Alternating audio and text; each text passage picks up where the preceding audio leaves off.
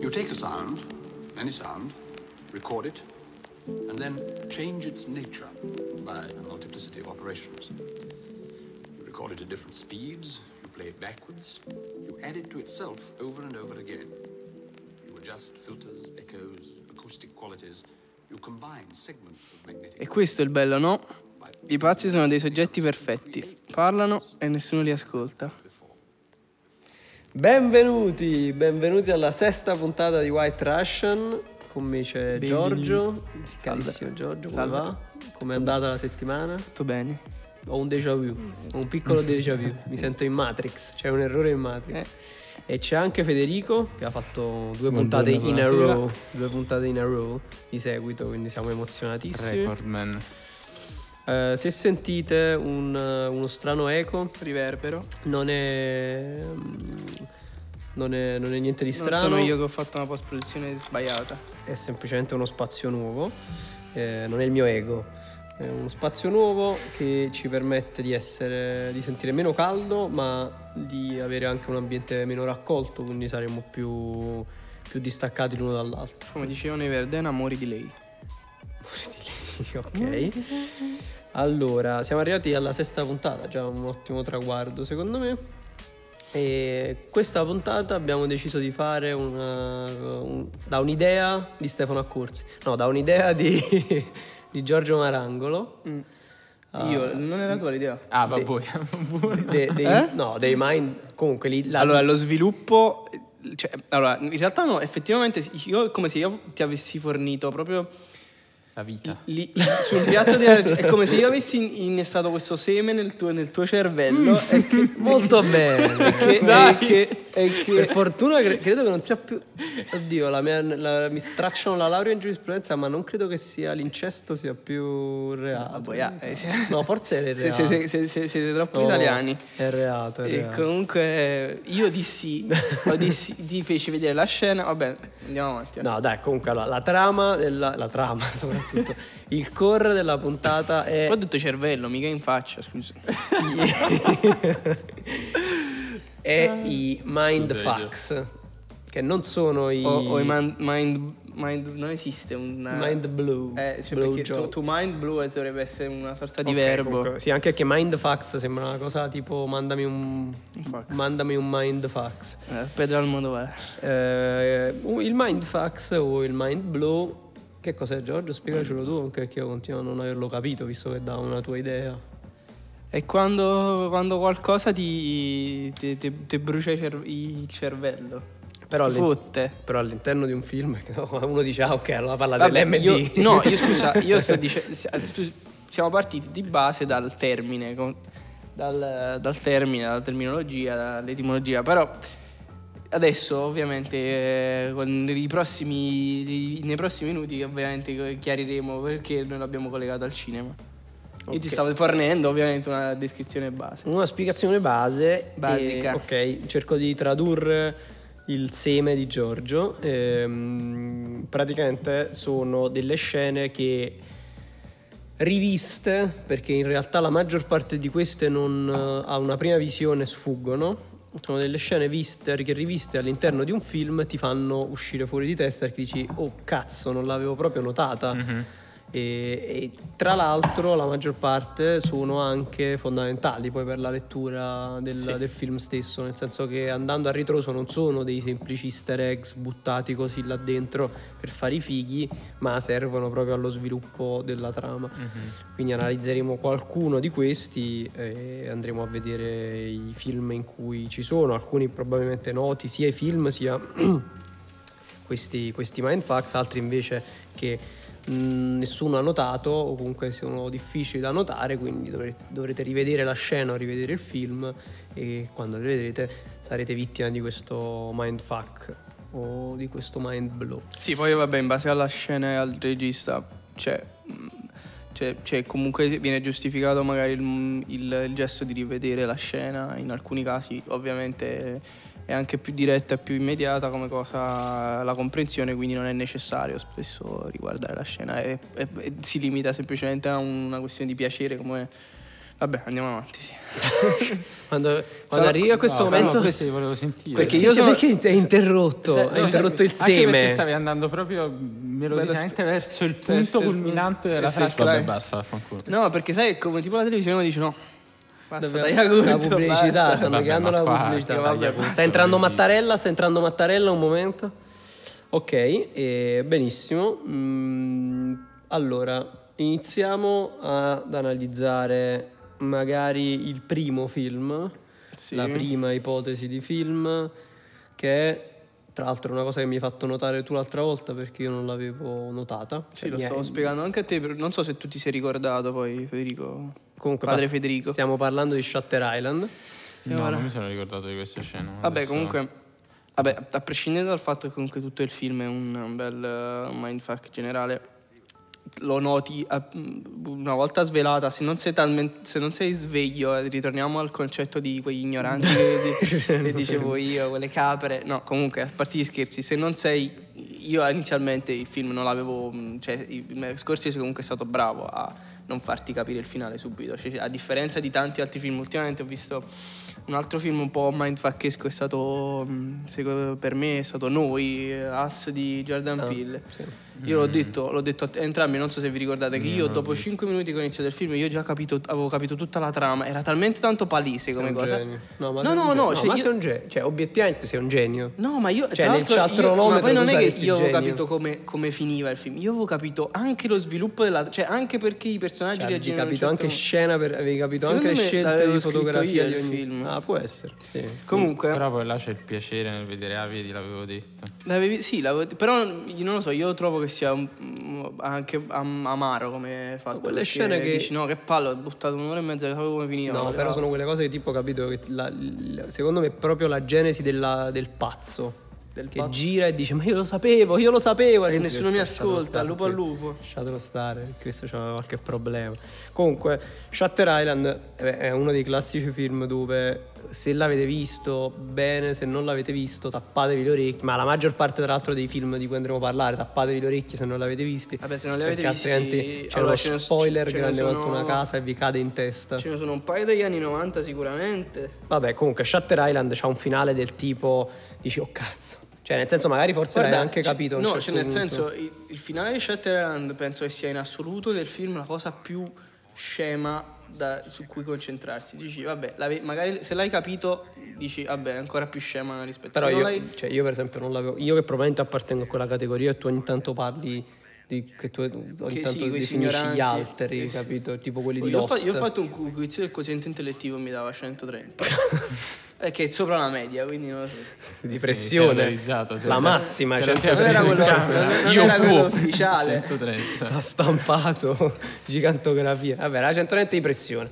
Esatto, eh, no, però cioè, io so- intendo che comunque il finale, tra- se tu vai a riguardare il film, secondo me Scorsese, se riesci, ma non, non voglio fare sempre questa solita divisione di chi è più intelligente o meno, però secondo me lui voleva, eh. voleva comunque che si notassero molto di più questi altri aspetti, questo- queste varie metafore che aveva sparpagliato un po' per il film. Il finale poi ovviamente il culmine di questa cosa, però secondo me la cosa meno rilevante eh, del linguaggio di- del film in, in sé in generale. Comunque, in Shutter Island ce ne sono vari? Ce n'è uno? Quanti ce Ce ne sono sono vari, vabbè, par- partendo come ho, scri- come ho scritto e come ho già, già 5 secondi fa detto, c'è questo collegamento un po' metaforico con, con l'acqua e con il fuoco, che non so, questo potre- potrebbe essere una, co- una delle cose che si nota a primo impatto, però il protagonista ha un rapporto eh, di amore e odio con l'acqua e con il fuoco. Ad esempio, lui che poi ovviamente questa, questa cosa viene applicata con questi mindfuck eh, in tutto il film. Ad esempio, eh, se si nota riguardando il film nelle, nelle varie scene, e, mh, il protagonista cerca di... ehm, eh, come, come posso esprimere? Cerca di evitare l'acqua, il simbolo dell'acqua che poi viene espresso nel, nel film come pi- sotto forma di pioggia, sotto forma di un bicchiere, sotto forma di, del faro con l'acqua, la, la marea che si alza e queste cose qui e invece cerca di andare incontro al, mm, al fuoco. E infatti nella- anche nello sviluppo della trama in sé per sé lui il protagonista adesso qui c'è uno spoiler comunque cerca di non ricordarsi il, il passato, cerca di dimenticare questo passato che è comunque collegato a un evento che ha a che fare con l'acqua, ovvero che la moglie ha negato le figlie e invece giustifica questo fatto come con il fuoco, con le- l'evento che mh, questo piromane aveva dato fuoco al palazzo dove viveva la moglie e quindi si inventa questa storia. E questa è un po' la metafora, infatti se notiamo lui nel- mm, durante tutto il film cerca di evitare l'acqua per andare verso il fuoco, anche la scena in cui lui va nella caverna e incontra quel personaggio che non esiste aveva questo incontro, questo- questa, questa discussione con questo personaggio e cerca di, di riscaldarsi con il Laura fuoco. Dern. Nella caverna. Nella caverna è Laura Dern. Laura Dern era- No, non è Laura Dern, è quella mm, che fa... Non è Laura Dern che sta in Shutter La- Cioè, l'altra- Laura Dern ah, no, è l'altra Island. bionda, no? È è- quella- non è- Laura è Dern. sicuramente più grande Laura Dern, non mi ricordo il nome dell'attrice, è quella che faceva anche adesso non so perché mi ricordo la madre di Emma Stone in eh, Easy Girl. Ah, ok. La moglie sì, di Stanley sì, Tucci, sì. Scusami, eh, però lì è la- la- che lei sarebbe la la- il personaggio che loro vanno a cercare all'inizio. Sì, però ehm, Ma tu parli di quello o parli di quel, del, del pazzo che sta invece nella No, zona allora, isolata? anche lì c'è il fuoco perché Ah, lui accende ok. il fiammifero. Sì, sì, sì, sì, no, Cioè, no, lui ok, c'è- c'è un continuo. Allora, la scena in assoluto più rilevante di questo. Di- per, cioè, per capire che il film è un mindfuck totale che magari inizialmente se tu non avessi notato questa scena probabilmente l'unico mindfuck del film sarebbe stato il finale Ok. che poi effettivamente parlando con la maggior parte della gente è questo, cioè è così, se la gente si è concentrata sul finale non ha notato che c'è una scena che io, è quella che dicevo io, che tra l'altro ho scoperto da Eh, sì, pochissimo, no, è la vero, scena del Quando me l'hai bicchiere. fatto vedere è vera- veramente da fottersi il cervello. Però in realtà so- poi sono andato su Reddit, cioè sono andato su Reddit, mi sono visto discussioni Eh. su discussioni su questa scena, significati, cose. Comunque Perché pensavi questa- fosse un errore all'inizio? No, quello no- io appena Non l'ho visto ho detto non ho mai pensato che fosse un errore perché era, era talmente evidente Che che Scorsese è nella categoria quella non gli altri. No, Scorsese è un rinomato. Mindfucker. No, no, è un rinomato, eh, un rinomato regista che u- utilizza il. cioè, non se ne fotte proprio degli errori di edizione. Mm. Se voi notate, a parte il fatto che c'è anche dal punto di vista di montaggio, lei la monta di Thelma Schumacher, Schumacher come cazzo si chiama? Schumacher. Lo, cioè, eh, se notate ci sono parecchi errori tra virgolette di montaggio se si dovesse di seguire la- coerenza. di coerenza visiva, di edizione, di Certo. posizione degli attori, posizione degli oggetti, queste cose qua. Certo. E tanto che negli anni comunque è diventato famoso, questo è stato un dettaglio famoso, una particolarità di, di Scorsese, Scorsese. dire, Eh. non se ne fotte proprio, anzi è una cosa divertente può essere, ma in quel caso non, che ci doveva abbassare la voce? No, sento un rumore di sottofondo tipo come se muovendo il gomito forse si sentisse. Boh, non lo so, Ok, sentivo che uno co- strano- che co- sentivo, Sono io sen- se- no, non lo so, no, non credo. No, no, se no, sentivo un mind, ero io. Sono forse. tante zanzare. un mind fuck. Un mindfuck, Un forse il tuo cervello, il seme che ho innestato nel tuo cervello. il- Perfetto comunque iniziare così la puntata Sì, posteriori, ma ci sto Ti ho, ti ho- pensando. ti ho- ti ho inseminato. Comunque, ehm, questo- questo- questa scena qui non, è palesemente non- è voluta, cioè, anche perché Mm. in primis c'è questa inquadratura, cioè, loro hanno un colloquio con quest- una di queste pazze, presunte pazze del, anzi no è una pazza veramente, del manicomio e a un certo punto questa tizia per non far ascoltare Mark Raffalo che alla fine si scopre che il dottore è uno dei dottori della, della cosa, gli- le chiede se sì, spoilerone e basta, cioè, l'abbiamo non- è, è inutile che lo dica. Le chiede di un bicchiere d'acqua. Allora lui si alza e va- le va a prendere questo bicchiere d'acqua.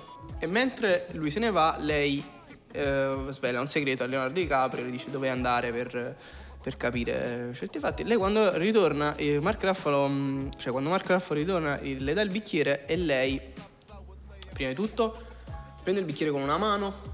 Mentre sta bevendo, inquadrano lei e il bicchiere scompare. Cioè, nell'inquadratura non c'è il bicchiere, ma si vede che non può essere un errore. No, quella è la fa- cosa più pazzesca. Il fatto che tu vedi un vedi- cioè quando vedi quella scena dici non ci posso credere che ho visto il film e non ho notato che lei stesse bevendo senza bicchiere. Eh. Quella è la cosa più in assoluto. Ma è su un primo piano. È un, pri- è un C'è primo un piano. primo piano st- Cioè, quasi sì, lei, lei strettissimo. praticamente le- lei è un dalla spalla in su, ok? Diciamo, è, è un primo piano, non è spintissimo, però.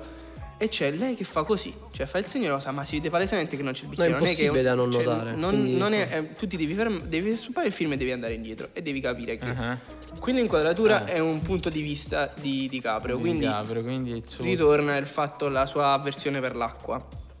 In più, ehm, la scena è confusa in generale perché lei prende il bicchiere con una mano e quando lo va a posare Lo posa con la... lo posa con l'altra mano. Questa credo che sia una cosa Eh, poi- voluta. Sì. Però c'è un altro dettaglio che non sono sicuro che sia voluto o meno, che il bicchiere quando lei lo beve c'è un... eh, si- C'è più acqua. c'è più meno acqua, rispetto a quando gliel'ha portata lui praticamente. No, c'è- quando lo poggia c'è, me- c'è più acqua di quando lei l'ha preso. Di quando lei l'ha presa, esatto. Però, è- ma sicuro è una cosa voluta questa, ma quella di prima ancora di più, dell'inquadratura di quando poggia il bicchiere con l'altra mano, perché è un'inquadratura fatta apposta, cioè è un'inquadratura fatta di proposito, perché, do- perché Sì, sì. Scorsese... Eh, no, infatti sì, non- Quindi è ovvio che è È ovvio. apposta. Ma questo, questa è quella meno sottile. Poi ce ne sono alcune più sottili ancora nel film. Ad esempio, ne dico un'altra, poi non ci prolunghiamo perché sennò. eh, non ci dilunghiamo. Ehm, c'è la scena in cui, che dicevamo prima, che lui incontra quel. ehm, quel eh, come si chiama? George Noyce nella cella, interpretato da quell'attore che faceva Rorschach in Watchmen. Mhm, Tutto sfigurato. E lui c'è un- uno scambio di parole quando dice. mm, non mi ricordo la, la battuta precisa come dice. Dice. Non, non è stato lui riferendosi al piromane, ma sei stato tu. Cioè, comunque c'è tutto un gioco di battute che eh, da Leonardo DiCaprio vengono fraintese perché vengono, mess- vengono messe come se venissero messe delle virgole dove non ci dovrebbe essere, cioè dove non so come spiegarla questa cosa, insomma, è come se il tono in cui lo dice, lo dice mm, questo George Noyce viene, viene frainteso da Leonardo DiCaprio e quindi è come se lui lo stesse, eh, si stesse riferendo a un'altra persona, in realtà si sta riferendo a DiCaprio. Adesso è un po' complicato da spiegare questa cosa in parole. No, ma rivedendolo è se, abbastanza se vedi chiaro, la scena è come se lui incolpasse DiCaprio, però lo dice con delle parole che DiCaprio fraintende la cosa e capisce che lui invece sta incolpando il piromane. Comunque. E questo è un altro mindfuck. Però comunque in generale il film è abbastanza pieno di queste cose. Bene, bene. Abbiamo parlato di Scorsese, tanto di Scorsese in tutte le ultime puntate, quindi ci deve, cioè, secondo me ci deve staccare un assegnino. Ci deve mandare un assegnino, deve essere uno dei tanti finanziatori. deve Beh, lo salutiamo. modo. No, anche se ci, ci si manda un autografo, ci dà un ascoltatore, biglietto. È un grande ascoltatore, lo salutiamo. quindi- Martino. Sì. E invece un altro regista che, mm, che semina anche lui parecchi mindfuck è il, un altro nostro amico, grande ascoltatore di White Russian, che è Christopher Nolan. E il, e il suo fratello Jonathan, perché è il suo socio di scrittura.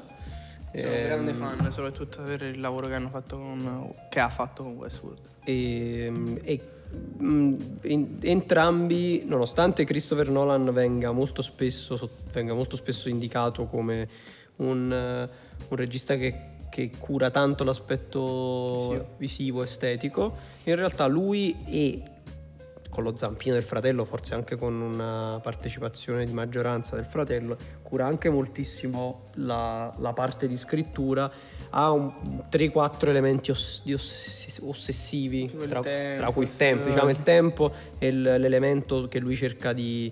di- allora, in tutti i film lo fa, forse... In The Prestige leggermente meno, ma lo fa come la- con la struttura narrativa creando tre diversi di- tre diverse linee temporali. Comunque, in Inception, in Interstellar e in Dunkirk ha una ossessione per il tempo, ma oltre che evidente è anche proprio la base su cui costruire tutta la narrazione, però a prescindere dagli elementi di ossessione, comunque loro creano delle, delle sceneggiature in ottica rompicapo, cubo, Sì, cubo sì. di Rubik o cubo di Kubrick, abbastanza interessanti. Cubo di cubo.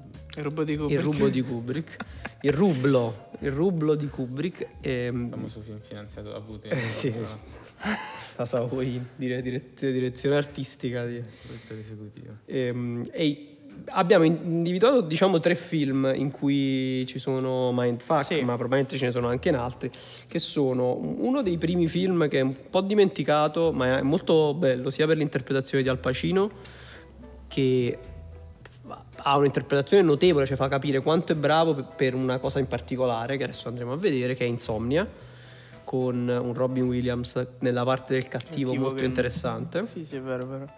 E The Prestige, che no, ne citavamo poco fa, è un film molto raffinato, soprattutto come scrittura, e Inception. Aspetta, tu hai identificato questi tre, però di base io Hai pensato a Memento. Avevo pensato a Memento.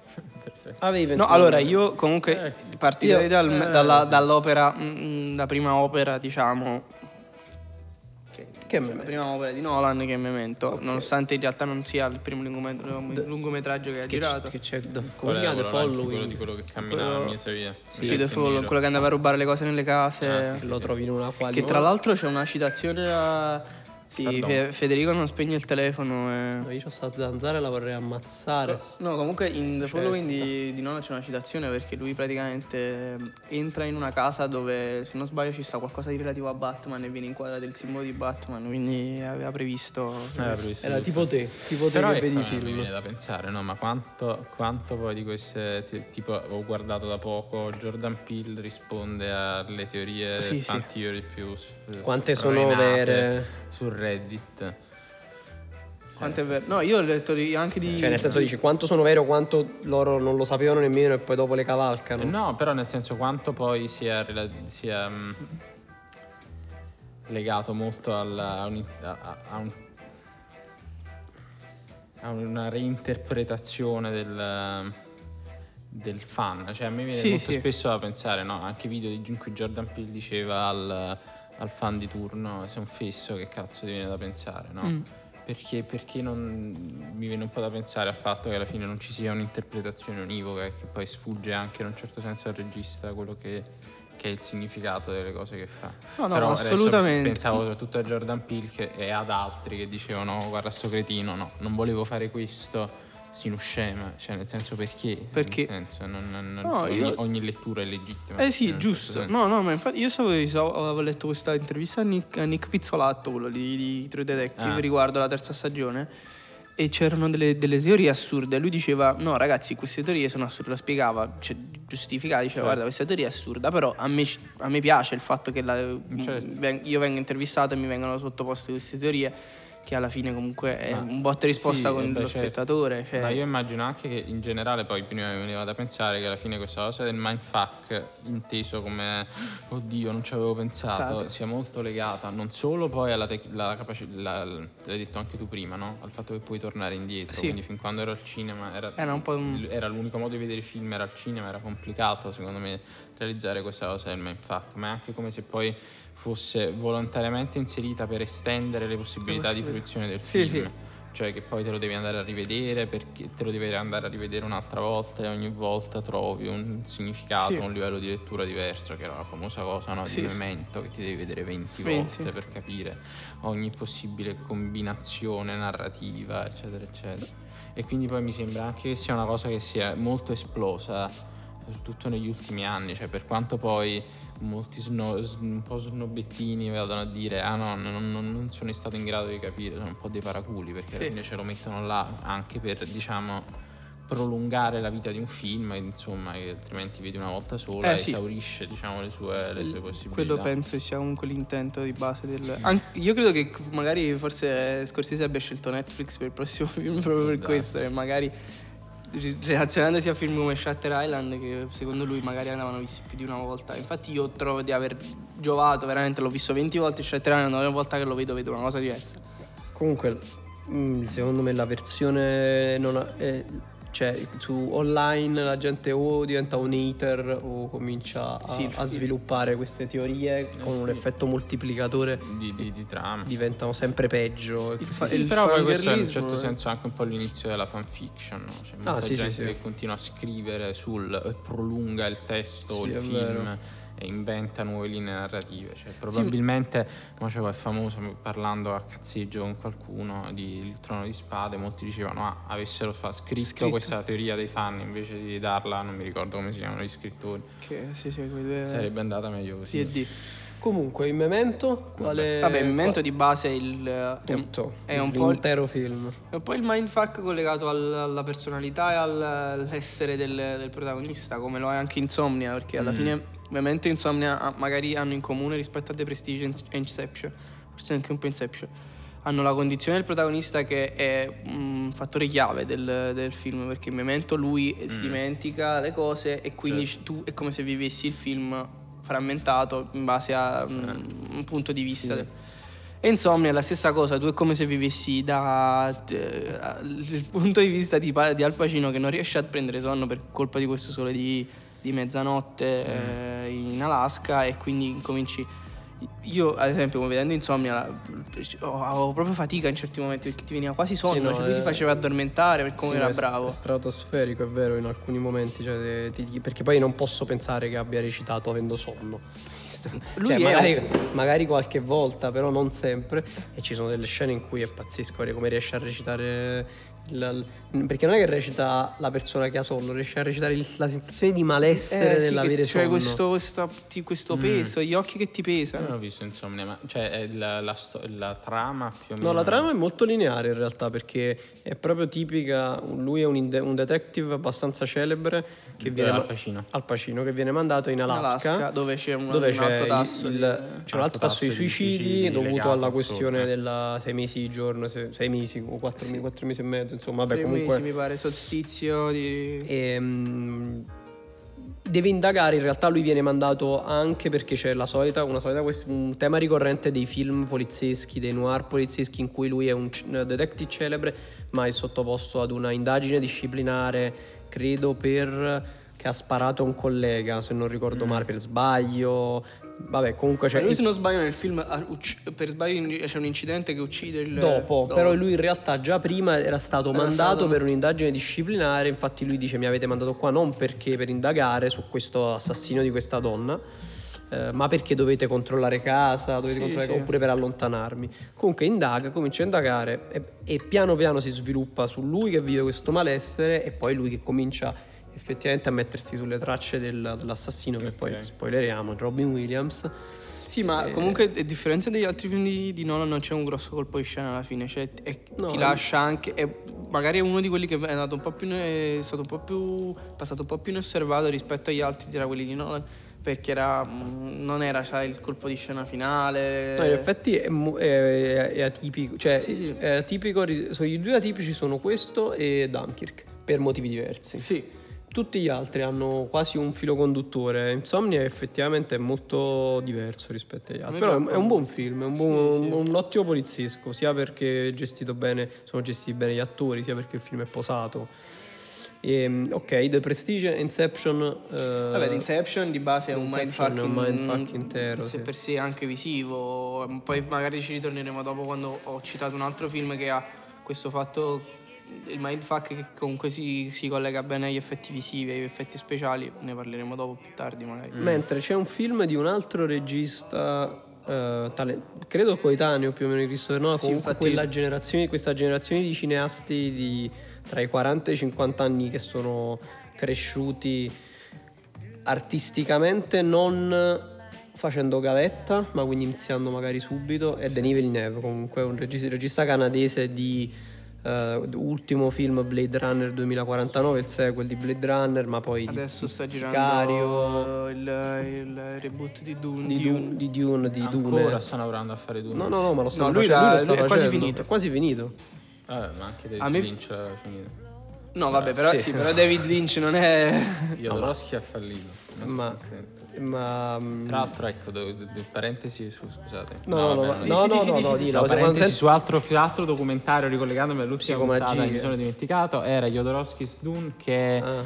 il- la ricostruzione del produzione. fallimento di, Di questo Dune che doveva girare Jodorowsky e anche quello ancora più divertente di Terry Gilliam che deve prima che riuscisse finalmente a fare Don Chisciotte c'è tra l'altro eh, Jodor- molto, Io, molto non dovremmo fare una puntata viene- sulle pro- le produzioni problematiche, che ci sono talmente tanti i documentari. bambini cose- problematici. Sì, Eh, sì, e Jodor- i documentari sulle produzioni Esatto. Tra l'altro Jodorowsky viene a Milano al Cinemino, al Ah. famoso Cinemino, a fare questa un po' di uova marcia addosso psicomagia. Io non ho mai capito che è sta... Ma perché? lui non lo so, io ho sentito storie raccontate di, di lui che insomma dice a gente tarocchi, dopo aver cioè. rifatto i tarocchi, tra cui tra l'altro fai i tarocchi a quell'altro cialtrone di Sì, Nicola Streffner. già abbiamo parlato nel podcast. E insomma lui con sta psicomagia fa un po' così. La Eh, patafisica. Per esempio mi hanno raccontato. No, c'è- no, forse c'entra Ma qualcosa. è più, è, più, è più sensata la patafisica sicuramente. perché vuole essere Eh. insensata, però comunque tipo aveva detto a suo tizio, ah, spargiti d'oro tutto nudo, vai in piazza con un cartello con su scritto perdono mio padre e poi corri da lui e dai un bacio e Molto risolverai bello. tutti i tuoi... Vabbè, insomma, non sono molto informato rispetto a Jodorowsky. Io- a me sta un po' sul cazzo, non i suoi film che mi divertono anche, però lui come personaggio. Però vabbè. Ehm, sono comunque. Cialtrone? Eh, no, no, vabbè, questo è troppo semplice. Eh, comunque, Denis Villeneuve, eh, dicevo che è più o meno coetaneo di Christopher Nolan. eh, il film che abbiamo individuato, ma in realtà anche gli altri, comunque il film, diciamo, un po' più giallo cervellotico che è Enemy, Sì. che è tratto da un romanzo di Saramago. Dei miei film preferiti. Non ricordo il, rom- no, il titolo del romanzo di Il- Saramago. L'uomo duplicato. L'uomo duplicato di Saramago. ecco. Quindi, comunque, Beh, una, bello questa cosa. una trama. no, io non l'ho letto. Tu l'hai letto? No, no, no. Tu l'hai letto? No, stavo No, pensando alla questione del doppio. Va bene, no, ne parliamo Che è dopo. la questione del doppio? Cioè che molte che mi vengono in mente come i primi film eh, su questa cosa del eh, mindfuck, eccetera, eccetera, che sono quei film tipo degli anni 30, tipo Siotmak, Lo specchio oscuro, questa roba qua, che giocano molto sul gemello, no? Cioè che la, la- la carta finale, vera- e allora lui è il gemello. È il gemello. il Che poi buono, gemello Prestige cattivo. anche. Ah, sì, c'è la- la esatto. Esatto, cioè c'è anche questa cosa no, della specularità. Sì, sì, no, ma infatti io a me dopo, me- dopo Nolan mi è venuto subito in mente questo, proprio per questo collegamento fatto. Che poi paradossalmente, lo sapete qual è l'effetto che fanno tutti quanti prima, eh, i primi visual effects eh, eh, artist, che fanno, è l'effetto clonazione, è il, L'effetto pri- il clonazione. primissimo che si Vabbè, fa. certo. Mm. No, vabbè, comunque Villeneuve. mm, che vabbè, Enemy in generale, vabbè, ci sono le due, le- la scena iniziale e la scena finale sono abbastanza mindfuck. Tu non l'hai visto Enemy? Io è quello con eh, Jake Gyllenhaal e i ragnoni a un certo Eh, punto sì, volanti. sì, sì. Ok, me lo ricordo. Che, che in realtà è, il- è lo spoiler finale, praticamente, il ragnone. Un po' di- un po' Finisce di pezzi proprio con il ragnone.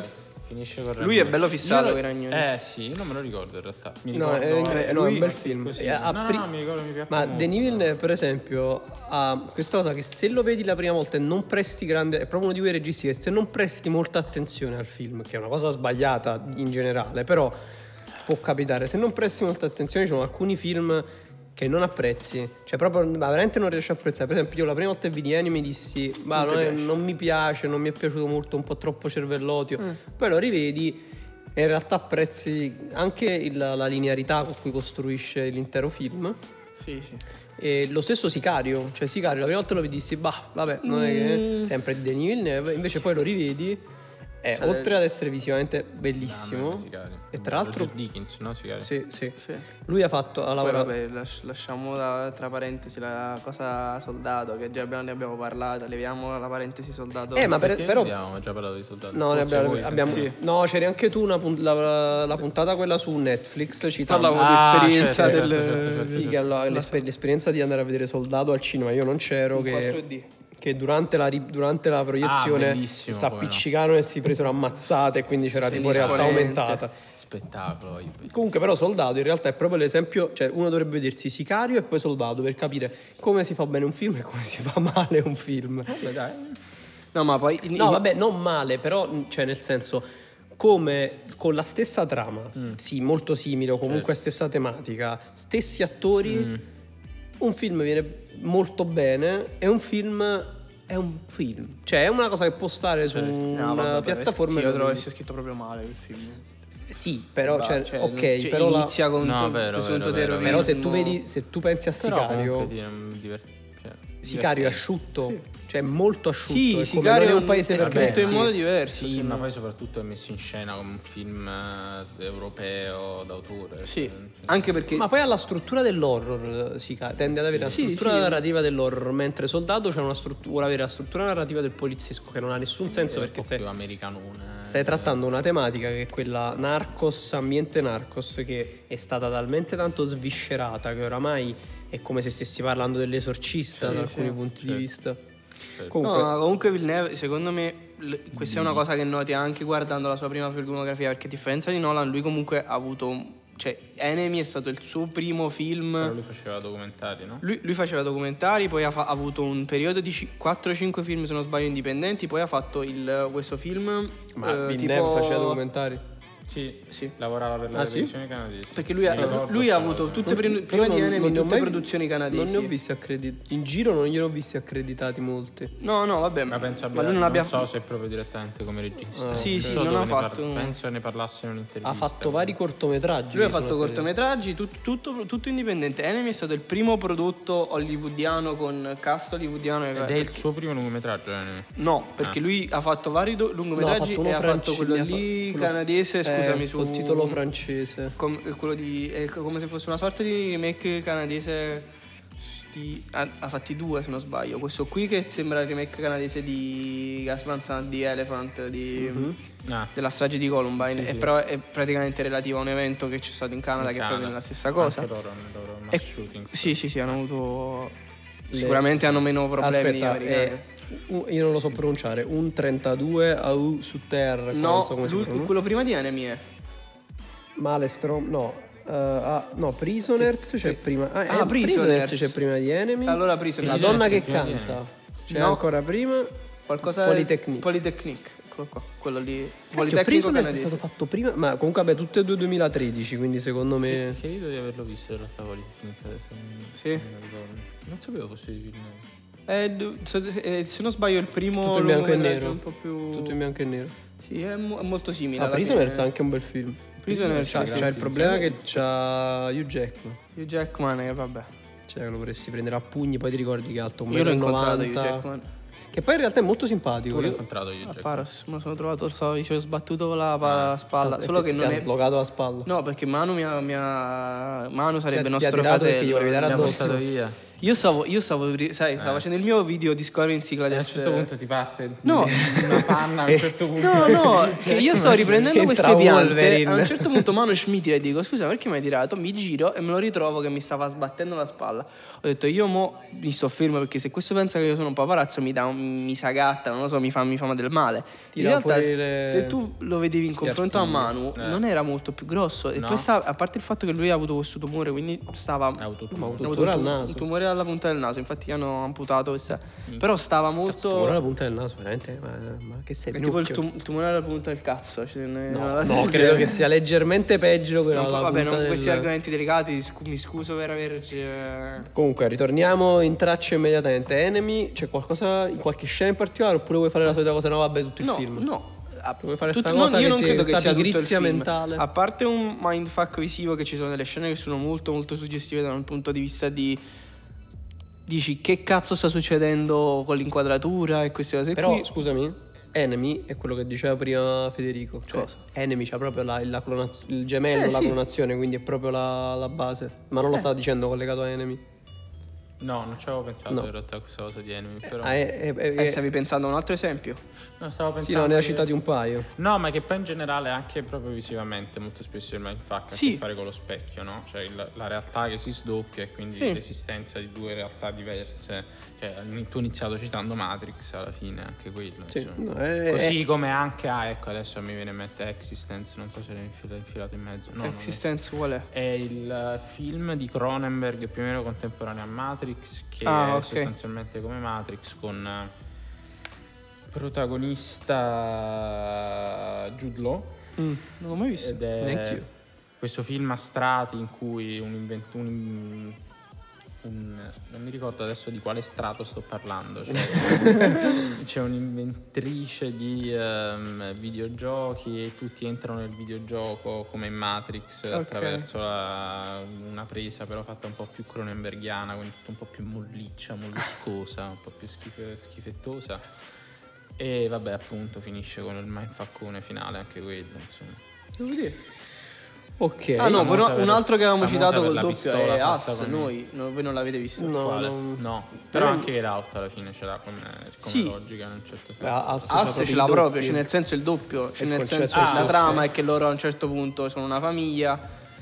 Vabbè, il film inizia con questa ragazzina che eh, si perde al Luna Park sulla spiaggia mentre il padre sta giocando Eh. acchiappa la talpa e se la, Eh. se la perde e lei entra in una stanza di specchi Eh? e incontra il suo doppio e lì finisce la prima parte poi vent'anni dopo c'è lei grande che va con la sua famiglia e vanno a stare nello stesso posto dove lei ha incontrato questo suo Ah. doppio che è praticamente Santa Cruz E in questa casa a un certo punto arrivano i loro duplicati che li, diciamo, sì, li capito. assalgono. Poi non vi dico più niente, guardate il film, è, è carino alla fine, è anche bello. Ok. Ehm, Poi mi dite se capite come finisce già come dopo 5 minuti. andando avanti, eh, tu hai segnato nella lista. Comunque, Enemy, io volevo dire due scene. La scena Ah, iniziale e la scena finale. Tran- La scena, alzo le mani. La scena iniziale, e la scena finale sono mindfuck, nel senso dice la che scena cazzo finale la ricordo, la scena La iniziale. scena iniziale è quando lui praticamente. ehm, lui, qua faccio uno spoiler perché tanto l'abbiamo visto tutti quanti.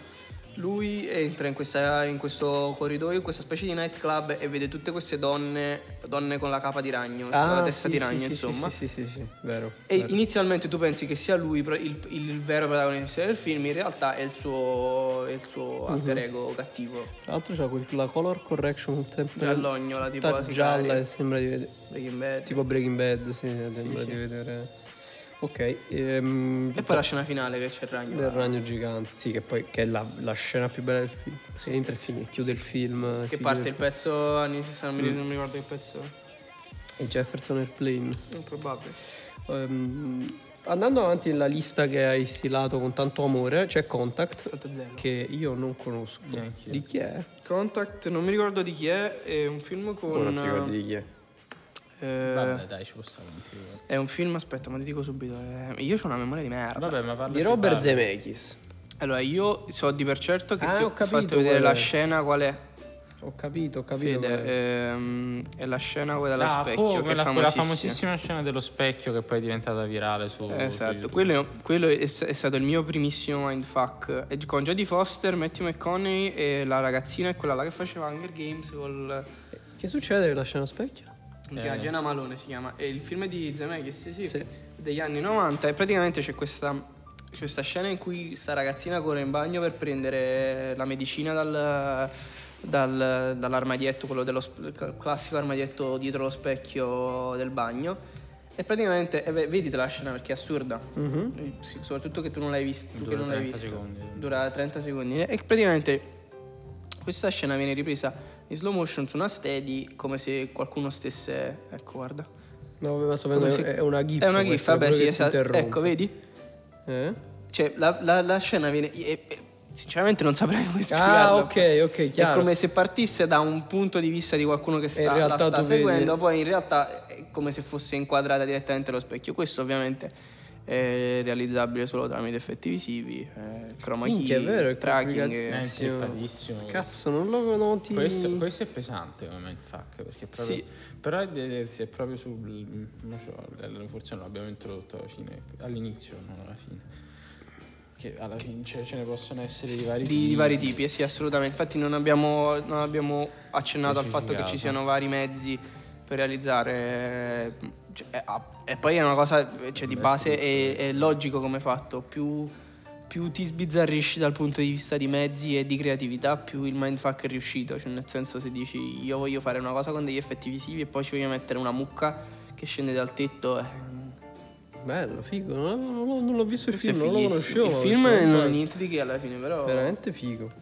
Ok, ehm, andando avanti. Vedetela comunque la, la scena, è molto bella. Hai, da nerdone quale sei? Hai, hai pestato un nerdone, hai inserito Doctor Strange. Sì, però aspetta, questo fatto dello specchio vogliamo collegarci, vorrei collegarmi e chiedere a Federico di quella famosa scena dei, Quale di scena? Cocteau. Ah la famosa scena dello specchio di Cocteau sì non lo Ci so, colleghiamo allo specchio di Contact e tante altre scene belle con gli specchi. No, appunto, alla fine nasce molto da questa cosa. A me, in realtà, se poi si volesse andare ancora un po' più indietro, mi viene in mente il circo di, Mm. Sì. di Chaplin, in cui c'è, ho quasi tutte quelle scene di inseguimento dei film anni 10, dove, mm, anche 20, insomma. La famosa sc- scena della stanza degli specchi, in cui c'è l'inseguimento, poi non ci si ritrova più nella stanza degli specchi, che poi riprende Hitchcock, non mi ricordo quale film adesso. E insomma è sempre un po' legato a questa cosa dello specchio. E poi, in un certo senso, il mindfuck per, al- per alcuni in particolare è in un certo senso legato a un'estetica un po' surreale, no? Sì. Cioè, facciamo parlavamo del ragnone di, eh, di, mm, di Enemy oppure, vabbè, insomma, tanto altro ancora. E a Giorgio è venuto in mente prima parlando questo film si chiama Il sangue di un poeta, se non sbaglio, non lo dico in francese perché sembra veramente un fetaciato non indifferente, in cui c'è questa scena in cui Sangue chi te. Mocio, il, il protagonista, entra in uno specchio e lo specchio si fa d'acqua. Che poi è stata citata sì, palesemente in Matrix perché è proprio quella la scena in quando lui entra in... Più volte, sì, sì. E... mm, È questa. però- È questo. questa Vabbè sì, scena. volevamo, volevo insomma, accennare. perché- Alla fine il mindfuck prima ha detto che ha probabilmente molta più Molto, fruizione e successo grazie ai nuovi media e l'era digitale. Cioè, alla tecnologia. Alla tecnologia. Però alla Giovane. fine se, se- cioè anche il treno che arriva in corsa è il mindfuck, Sì. capito? Cioè, il, il- I Buster Keaton quello. sul treno, sulla la capa del treno che si ferma Esatto. in tempo con la telecamera, Esatto. oppure il, la- il- che lancia la trave. Che, vabbè, poi Ah, in parleremo anche di Buster Keaton com- nei an- suoi stand. Cioè Hitchcock ne ha, ah, ne ha fatti Hitchcock. che ne ha fatti che ne ha fatti. Sì, infatti Hitchcock non ho voluto scriverlo E perché che ne ha fatti così tanti, cioè ne ha, ne ha fatti così tanti, così tanto così tanti tipi diversi che, cioè, ma anche il fatto che lui è presente, si nasconde nei suoi film, Sì, sì. Appunto, perché o poi l'utilizzo degli specchi. Anche il cameo o Mm. l'easter egg di cui tu parlavi prima, alla fine. È una sorta di mindfuck, sì, si dipende anche da quando lui lo fa e come lo fa, quindi... Certo, sì. Ma, um, Questo fatto del cameo mi sono ricordato che gli ho spiegato a lui che nel nuovo hit ci sono tre cameo divertentissimi. Il primo è Dolan, il regista, che fa la parte praticamente lui perché nella- fa, un gay, una, uno di una coppia che viene ammazzato da hit e poi diventa un personaggio anche ricorrente del film tipo sotto forma di zombie. Poi ci sta Bogdanovic che fa il beh, regista. Bogdanovic è diventato, cioè Bogdanovic è è diventato una una, parodia di se è un stesso. cameo vivente praticamente. E poi c'è Stephen fatto, King che, che fa la puntata di alla fine arriva, mamma. che fa Willem Willem Dafoe. Dafoe. Che risate. Eh, oh, giusto per rimanere sul tema Alla specchi. fine arriva mamma, l'hai chiamato minchia. Sì, Cazzo, eh, io lo chiamo alla fine Riamma perché Hai iniziato Nella- a vedere su Fox. No, l'ho su iniziato Italia 1. su Italia 1 perché ero, stu- ero tipo al terzo la anno di liceo Alla fine arriva E mamma. studiavo a mai casa, sentito. mi svegli- ho detto qual è alla fine arriva? mi Non svegli- era How I Met Your Mother in cui dicevano Willem mi svegliavo e, e vedevo mentre ero ancora do- dormiente Ma nel letto eh. Accendevo la televisione e vedevo questa sitcom con le risate finte in italiano e sembrava facesse ridere l'ho continuato a vedere poi ho, raggiunto la, bene o male la, pro- la- il- la distribuzione italiana quindi Mm. avevo fame ed era il primo periodo in cui recuperavi le puntate in streaming con i subs Minchia. e l'ho cominciato a vedere, però mi sono abituato a chiamarlo alla fioriamma che quando lo dico la gente mi salta addosso. Io lo trovo un titolo migliore di Aumet, cioè fanno schifo le traduzioni in italiano. Vabbè, no, Però- sono anche Ma io credo che sia. Questa secondo me è meglio, cioè, rifacimento a me di- piace di più alla fioriamma che a Aumet Your Mother. Io credo che sia un rifacimento alla fine arriva Polly, che si chiama Omet Polly se non sbaglio in inglese. Boh, Ah, non sì? lo so, là secondo me è semplicemente pigrizia, hanno tradotto a, l'hanno tradotto a cazzo. Eh, comunque a me è solo una questione di abitudine perché mi sembra poi anche proprio dire How Met Your Mother sem- sembri quello che vedi le serie televisive prima degli How altri. Met e Your Mother. No, comunque la questione dei- vero, degli mai specchi. chiamare. Infatti non ho collegato subito che stai parlando di quello. Io, io chiamo anche Teodoro Ted perché Barneo. Il Barneo. il Barneo, eh, Elisa.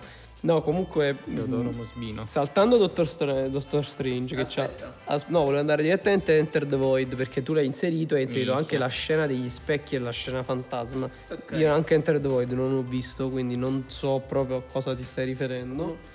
No, volevo saltando Doctor Strange ehm, che c'è la scena dei palazzi e effetti visivi, ma Sì, però dopo lo citiamo. Citiamolo, c'è Enter the Void, la scena specchio, scena fantasma che io non ho visto, quindi anche qui non saprei proprio a quale. No, non l'ho visto. Come si chiama il regista di Enter the Void? Mi Gaspar Noè. Gaspar Noè. No, non l'ho visto e quindi... Ehm, sì, vabbè, è abbastanza celebre. Mm, C'è la scena dello specchio che è una scena che ha, come quella di Contact ha, mm, ha fatto fare delle belle pippe mentali a tutti i videomaker e filmmaker. Come l'hai fatto? Come l'hai fatto? In realtà è una cazzata, c'è semplicissimo da fare. Cioè, semplicissimo, se hai i mezzi per farlo, Come si ovviamente. fa Job? Io non lo so. Si fa facendo, registrando in... Vabbè, facci- facciamo un attimo di realtà. No, vabbè, racconta, racconta. Allora, eh, il paradosso di questa scena è che se tu ti metti una, una telecamera, prendiamo l'esempio della GoPro, che adesso si portano le GoPro, ok? Si metti, metti la, monti la GoPro su- Mhm. sul, um, sul supporto per la testa, se vai davanti allo specchio ovviamente lo specchio rifletterà l'immagine della GoPro. Nel film invece Ah, viene... non si vede la GoPro. non si vede la telecamera. la videocamera, la camera. Vabbè, ha anzi. fatto, un, ha, ripre- ha fatto due riprese diverse. Ha fatto due riprese. La ripresa davanti allo specchio, questo non è un vero specchio, ma è semplicemente un, un coso con dei punti di tracking che poi in post-produzione um, es- si, si estrapolano i dati di questo movimento della camera nello spazio 3D e vi si aggiunge la, la- la- la ripresa speculare che viene fatta. Ah, chiaro. Vabbè, è. Ovviamente non è una cosa semplicissima da realizzare, ma se hai un minimo è di fatto dimestichezza. Però farla, farla di- nei- No, no, certo. in quei anni non è un. Cioè, Vabbè, stato- però l'ha fatta Cocteau perché non la volevi fare. certo. E Dottor Strange, Ovviamente, Dottor sì. Strange, perché lo volevi citare? Che c'hai questa As- fissazione? aspetta, però Enter the Void, finiamo Enter the Void. Siamo passati allo specchio, però vorrei citare anche la scena del, Fantasma. del POV del fantasma, che è assurdo. Cioè, quando lui muore e si incomincia a girare tutta la città in questo Bersai sotto forma di fantasma. E io, poi, tra l'altro, la scena non è nemmeno. È anche un po' surreale perché non è nemmeno. È un render in 3D di questa. es- Non esistendo ancora i droni. Cioè, il modo più semplice era andare a fare una ripresa con il. con l'elicottero. Allora Con pensarono. l'elicottero. Eh, con l'elicottero. Pensarono di fare un render 3D e di, fare, di enfatizzare ancora più questa- questo effetto surreale eh, del fantasma che gira per la città. Mm. Do- Doctor Strange. Mm, perché invece lo... Doctor Strange Già. non lo volevo inserire in questa lista perché. Cosa? Ah, sto facendo rumore. sì, sì, sono fastidiosissimo. e non- evidentemente io non le sento questi- queste cose. Come Beh, l'ultima come volta la gomma di- dell'altra volta. Capo. Com- comunque Doctor Strange non lo volevo inserire perché a me non è piaciuto proprio, nonostante io Film? sia, sia fan dei... Cioè, non- no, del- perché mi piace una serie. Cioè, di Doctor Strange. Sì, no? No, Sì, me la sto inventando. no, c'è un... Aspetta, il dottore... Quello lì della cabina, no? Della cabina. Il, No, quello è... mm, eh, il Doctor Who. Doctor Who. Ma voglio che fissi. Scusate. No, no, no, ma Doctor è- Strange. No, non voi, quelli che, che sono attenti a queste cose. Doctor Strange è... mm, Vabbè, Sono Benedict Cumberbatch che interpreta Steven Strange. eh, Doctor Who con personaggio, Doctor eh. Strange. Vabbè, eh, Pensavo fosse Do- Doctor Strange c'è la traduzione italiana di Doctor Who. i, i fan di Doctor Who sono belli pignoli, secondo me si Dottor sentiranno offesi da questa Ah, no, cosa. certo, Quelli di Doctor Strange non se ne fottono proprio perché tanto il film è una merda. No, però c'è una scena bella, questa scena dove c'è questo, questa, mh, questo scontro tra i maghi buoni che sono i, diciamo, i tesorieri di questo posto Mhm. E Max Mikkelsen. E Mads Mikkelsen che è un traditore di questi che fa sempre il traditore Mads Mikkelsen, un po' il cattivo, in realtà po- poche volte ha fatto il buono, forse in, in Star Wars Ha fatto, il, ha fatto il cattivo che però diventa buono in un film su Netflix terrificante. terribile quello, che sì. è uno come dei si chiama? Aspetta. Quale? Eh, aspetta, adesso lo recupero comunque. Pure il film Netflix. È Pure nel- terrificante che lui fa il killer. Ehm, Poi fece anche che, che deve andare in pensione. Non lo, Polar. è una cosa. È Polar. tratto credo da una. da- da- no, da una graphic novel o da Ah, un beh, allora- fumetto. Ma fa, schi- fa così schifo che, che te lo vedi tu. Cioè, dici, non ci posso credere che fa così schifo. Soffre un po' della sindrome di Christopher Walken, anche lui, che Eh. prendeva la sua a fare film e che faceva il cattivo. eh, per Sì, 2030. oddio, Christopher Walken, però. Cioè, insomma.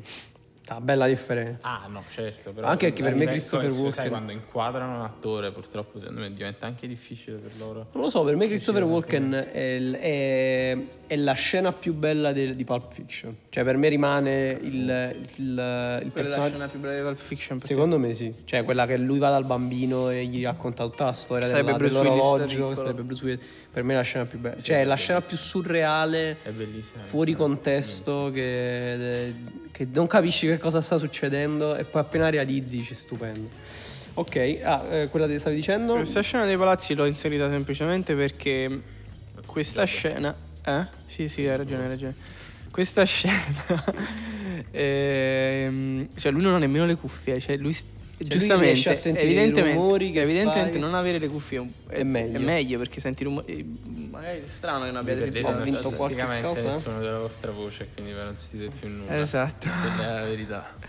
Comunque questa scena è, mm, l'ho inserita perché, perché questa scena è, è un esempio di effetti visivi, quindi effetti visivi, facciamo un attimo la distinzione, poi la faremo approfondita in un podcast. La differenza tra effetti visivi e effetti speciali è che gli effetti visivi sono quelli realizzati dal computer e gli effetti speciali sono quelli realizzati praticamente nella vita reale, quindi eh, effetti che ne so, il fumo, il fuoco, le esplosioni fatte nella vita, quelli sono gli effetti speciali.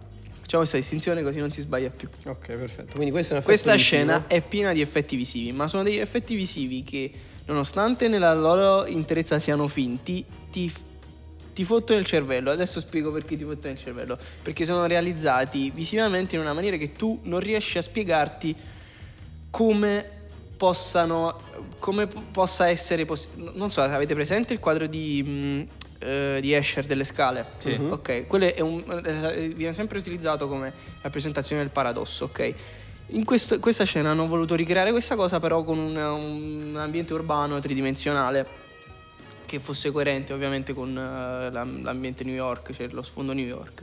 E ci sono queste inter- un po' tipo quella di Inception dove i palazzi si intersecano in Sì, sì, sì, però questa è realizzata molto, molto, molto meglio secondo me dal mio punto di vista. Nonostante i palazzi un certo- a un certo momento si veda che siano finti, cioè che c'è questo effetto di computer, però tu non ti riesci a spiegare come possano come possano crearsi delle geo- geometrie che funzionano. Io adesso voi non la, tu la, la, la Sì, sì, visto, insieme, l'ho tu visto. non l'hai visto il Quale? film Doctor Strange.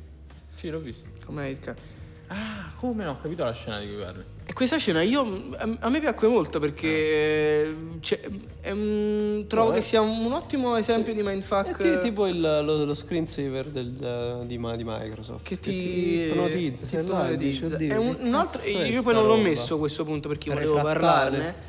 C'è un'altra scena nel nuovo Spider-Man che adesso è andato a farsi fottere il franchising, poi non è. Ehm, Far From Home, quello con Jake Gyllenhaal che fa Misterio, il cattivo. Ah, non l'ho visto io.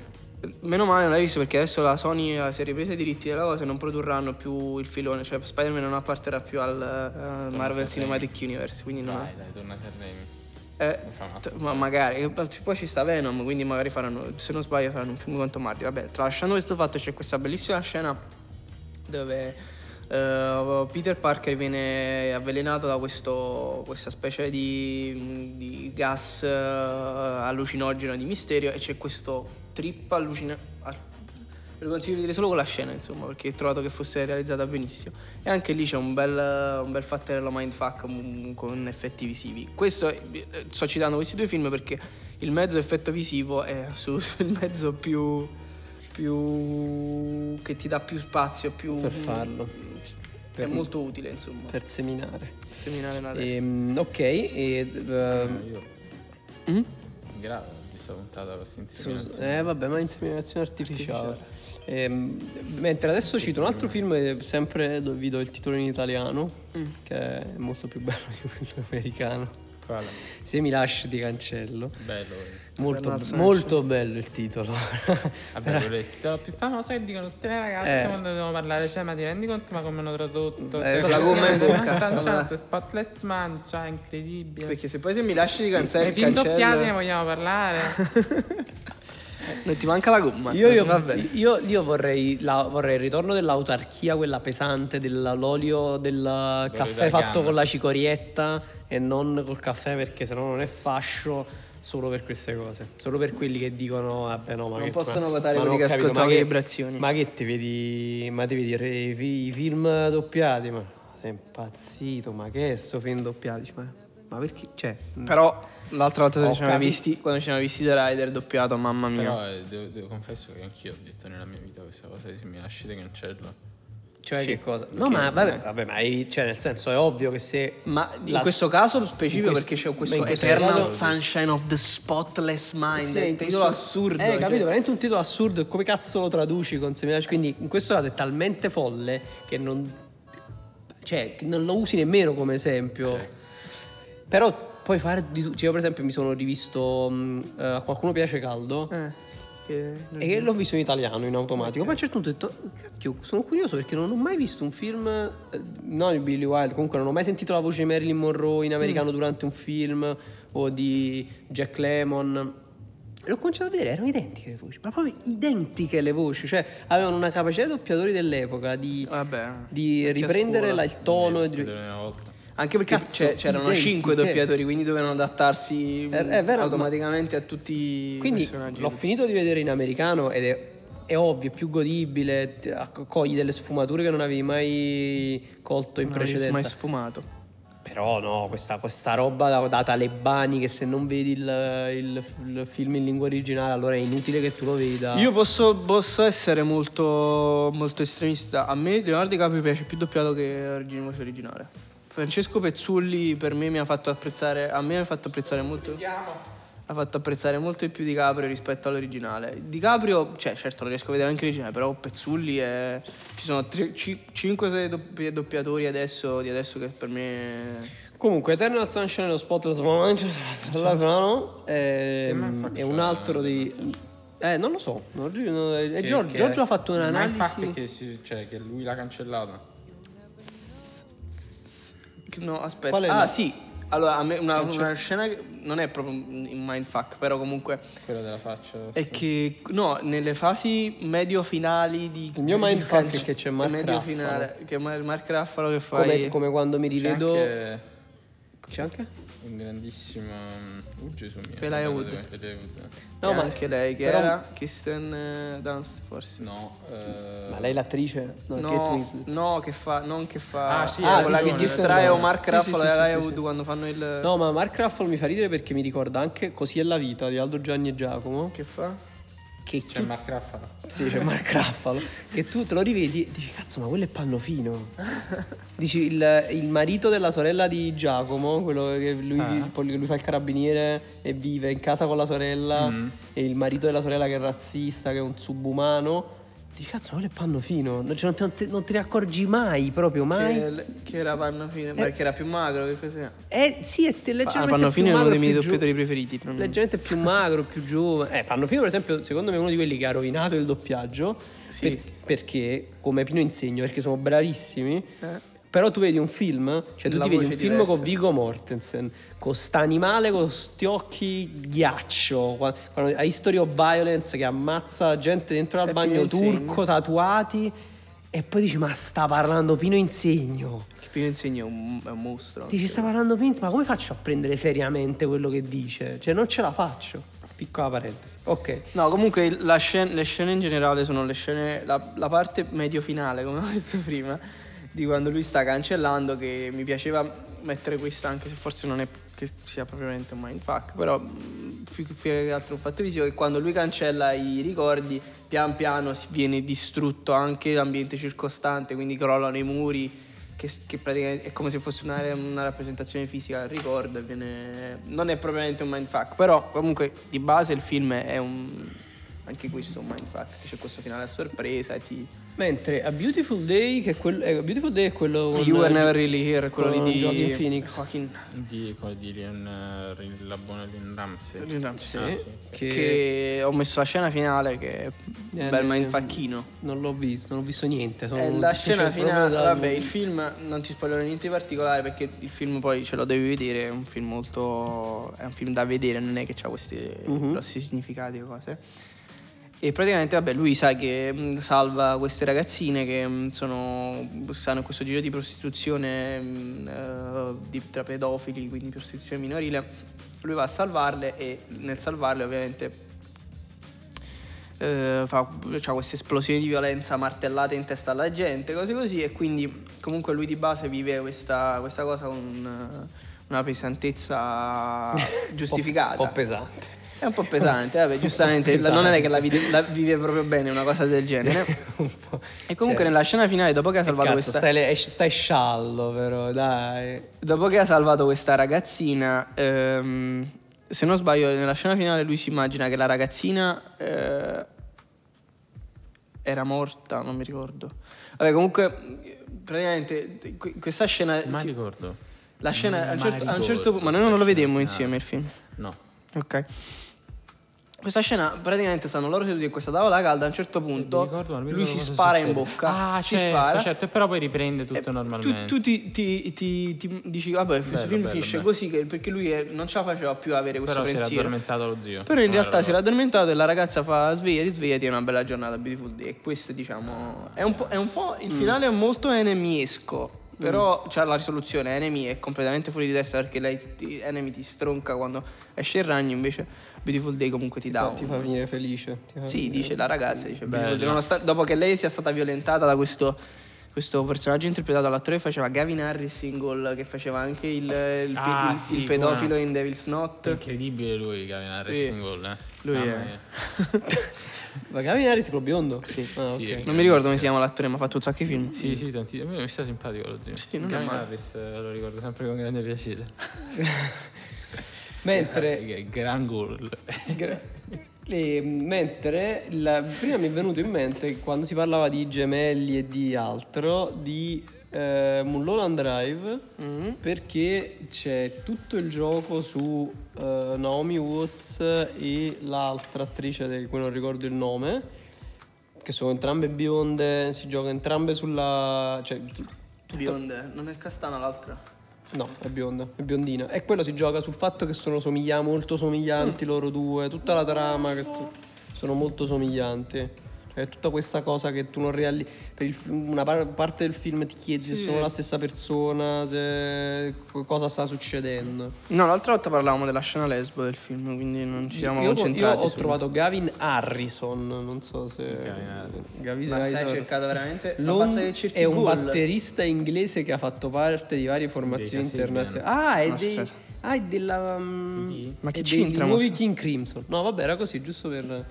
Ma io voglio capire come si chiama l'attore, però. Vabbè, nel frattempo comunque continua a parlare. Va bene, ok. Comunque. in generale i film di Lynch. Alessandro Nivola, eccolo qua. Alessa- Ah, italiano? No, che No, cos'è? non è italiano. Portoghese? Che Eh, cos'è? Bo- è di Boston. Di È Boston. Tipica città Ah, portoghese. ah, vabbè, no, è di Boston è italiano. No, ma ha fatto, Boston un- ha fatto. Jurassic Park 3, ha fatto L'uomo dei miei un sogni. Nostalgia The Sister, Jane Bug, Gold, era Gavin proprio- Harris. È un Vol 2. attore, un- Sì, sì, no, no, ma è un grandissimo, DI. un grandissimo attore. Ah, pure quello su Coco Chanel. Bene, bene, meno male. Facevo con Chanel, eh? Sì. Grande No, make-up. però- eh. Che mindfuck sapere che in realtà era... Devil, Devil's Knot, eh, l'abbiamo- ne abbiamo parlato l'altra volta.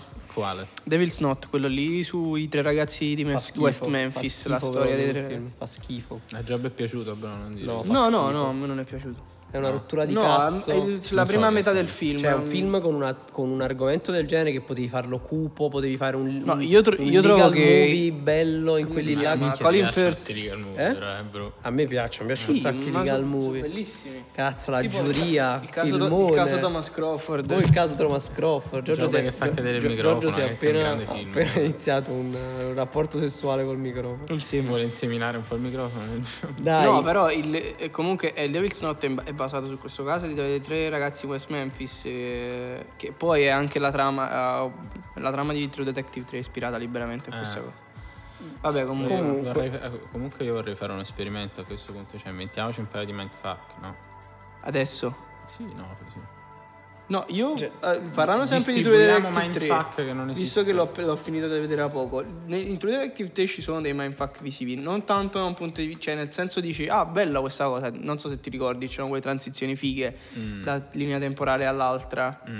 A parte il fatto che un, un po' è, è lo stesso discorso che facevamo prima di, di Christopher Nolan di Memento e di The Prestige. Mm. Nel- la serie cerca di farti immedesimare nello stato perché in una delle quello, True Detective sì, ehm, praticamente è strutturato in- su tre linee temporali che a un certo punto diventano quattro ma per poco tempo Mhm. e sono 1980 il protagonista ma- che sarebbe Mars- Marsala come si chiama Marcela Ali Marshall Ali.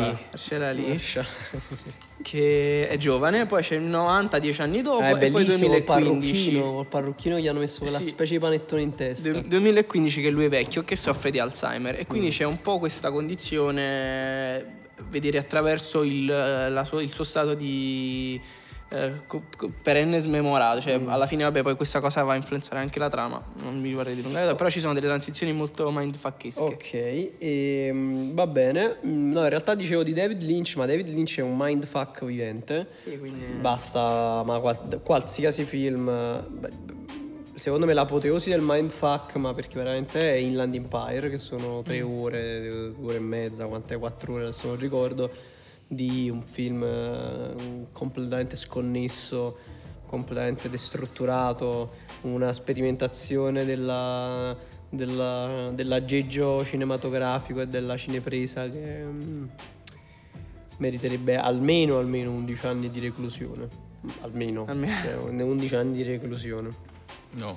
Non so se ci sono dei mindfuck vostri su le- di Lynch. Su David Lynch. Che No, io mi era venuto in mente semplicemente la scena del barbone, quella classica che noi ci siamo rivisti più volte, ma non è Ah, un fan. barbo- il barbone che in Spunta la di famosa scena di Mulholland Drive. E quella scena di Mulholland Drive in cui sono quei due, di due poliziotti Sì, che che parlano. nel diner e quello gli dice ho fatto un sogno. Ah, Che ok, poi quella ok, scena è stranissima perché c'è questo over the shoulder, questa mm, campo contro campo delle due, ma è girato su una steady. Mm. C'è questo effetto tipo fantasma che, che fluttua. eh, sempre trovato. Mi ha sempre fatto incuriosito sta scelta di questo. Bello, bello, Mm, chiaro, chiaro. chiaro, chiaro. Ok, va bene, abbiamo citati parecchi, ma ce ne sarebbero in realtà un sacco. Eh. Magari facciamo una puntata a parte seconda sui mindfuck, perché c'è un sacco di roba. Magari facciamo una puntata ci- sugli effetti visivi e come questi vengono utilizzati per eh, esaltare i- alcuni mindfuck o alcune Poi ci ma, a fanculo poi dopo. Eh, vabbè, mm, è ovvio che è uno di quegli elementi dei film che non possono non piacere. L'unica cosa è quello che dicevamo all'inizio, forse per alcuni casi devi rivedere il film per potertene accorgere. È una di quelle cose per cui devi... Io trovo che fi- un film di base, cioè. Io, per me il film va rivisto almeno due volte. Ok, chiaro. Cioè, non- io non 15. accetto che un film vada visto una volta. ok, Cioè, no, per me la tu tua dovresti, democrazia- dovresti essere in carcere, dovresti andare in sei carcere. scemo sei, sei stronzo, adesso, non no. sei un, non No, sei un no, no. apprezzi. Sei uno stadio evolutivo, cioè non sei, sei- non sei l'ultimo Cioè, stadio Sei un evolutivo. po', Cioè, di quei- c'è- un po' tipo quegli ignoranti che dicevo 95. prima. Cioè, vabbè, comunque siamo un tantino dalla- da, essere, da essere incarcerati per... eh, Chi job? Comunque, ehm, Anzi, ma io mi sono inimi- inimicato tan- talmente tanta gente che non me ne fotte più di tanto. oramai. Cioè, tanto lo sto dicendo attraverso una radio. mentre, visto che cerchiamo di questa volta di essere più sintetici, così non arriviamo alle due ore, Sì. andrei verso alcune piccole, velocissime rubriche. La prima che voglio fare è proprio il cialtronometro che ce l'ho qua. Ce l'ho proprio bloccato Canna. qua a Federico. Gli voglio chiedere se è un cialtrone o è un genio. Chi? Emir Kusturica. Non te lo so dire. No! Te lo so dire. Ma come? Nemmeno uno hai visto. Manco il documentario su Maradona hai visto. No, no, manco visto. E dalla fai. Gio, voglio rispondere tu perché Io manco tu non- lo non- sai. non- no, no, ma io lo conosco, ma non ho mai visto. Non ho mai visto nemmeno uno. So, so solo il documentario di Maradona. Ma... Allora, io, non, io non- la domanda l'ho posta, quindi non posso dare risposta, ma posso sicuramente dire che è un cialtrone per quanto riguarda l'igiene personale. Vabbè, cioè, sei un autocialtronizzato. No, dovrei- mai visto un film suo, mai. Davvero? Eh, ma almeno lo fai questo cialtronometro, scusami. No, a te non lo faccio. Il cialtronometro a te chiedo di consigliare un cortometraggio, mentre a Federico chiederò di consigliare un documentario. Mhm. Da chi cominciamo? Da Giorgio. Con Giorgio consiglia un bel cortometraggio. Cortometraggio, fammi pensare che ho visto ultimamente niente male. Volante, volante, deve essere Volante, volante, volante. Eh no, già, già non è volante così. Già non è volante. Ne Ma- consiglio due. Vai. Uno che credo sia ancora impossibile da vedere, difficile da vedere, non mi ricordo come sono riuscito a Vai. vederlo, è quello che ha vinto Cannes due anni fa, se non sbaglio, del- di un regista mm, cinese Mhm. che si chiama The Night, se non sbaglio. Il, il guerriero? No, il no, è, è quello della... mm, La notte? Sì, no, da la notte, sì, sì. Ok. Ah, non riuscivo a capire, pensavo che stessi parlando di un No. cortometraggio. No, ero serio. E praticamente parla di questa, questa tizia che in Cina, Cina sconfinata, perde la, la figlia e, e il cortometraggio praticamente narra di questa notte passata a cercare questa figlia. Molto, Dove si trova? Molto, non trovarlo non so. Di perché- chi è il regista? Non lo sai, vabbè. non lo so, è ok. cinese, io L'altro? non li sono. L'altro invece non ricordo come si chiama. Benissimo. E però si può trovare su Vimeo, se riesco a trovarlo poi nel prossimo podcast Lo eh, citiamo. Ok, di che parla? parla di questo. mm, lo, lo consiglia a par- parecchie persone. Io in realtà mm, ero venuto preparato consigliando una serie, però il mio è che il cortometraggio, quindi. Mi spiace. Comunque mm, parla di questo tizio che praticamente questo ragazzo è vecchio questo cortometraggio, cortometraggio, però a me piacque molto, lo- credo che lo consiglia anche lui, però non so se l'ha visto. Parla Mhm. di questo ragazzino che viene bullizzato in questo paesino inglese di periferia che sembra un po' tipo le, le, mm, quei posti Ah, sì, sì, sì, mi ricordo. No, eh, me lo facesti vedere, bello, molto Eh, bello. Che sembrava la sembrava la mm, quel, lo short movie che fecero di presentazione di come si chiama il pugile? L'irlandese?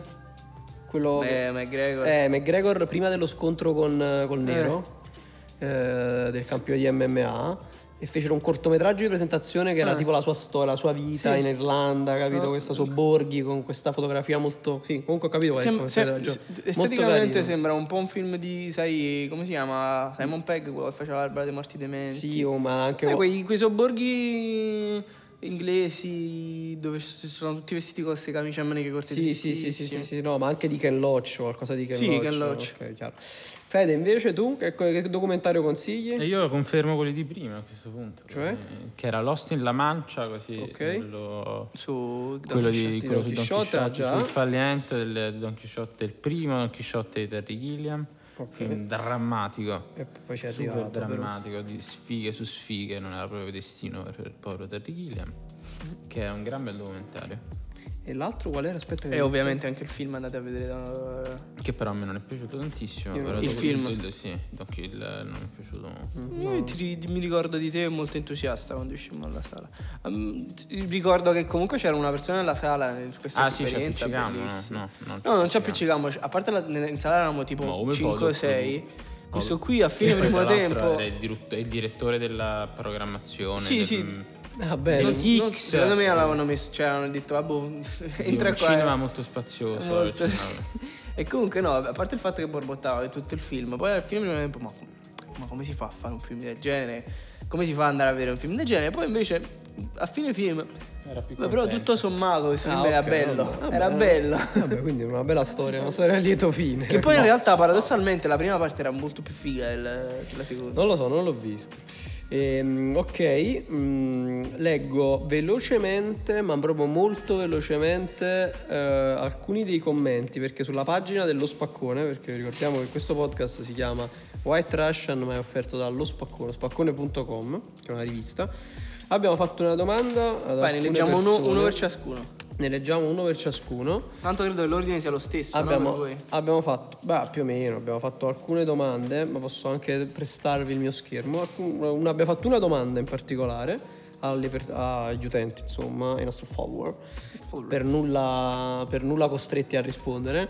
Eh, e la domanda era: eh, quale regista sarebbe perfetto per dirigere una scena tragicomica della tua vita e perché? Giorgio, Poi noi non abbiamo mai risposto noi a questa domanda. noi non abbiamo mai risposto, e possiamo rispondere magari in diretta alla fine delle altre risposte. Eh, Giorgio era molto attento. Giorgio era molto attento a, mm, a- a- a sottolineare che c'era una sottodomanda all'interno della domanda. Facciamo una pausa e leggiamo le risposte.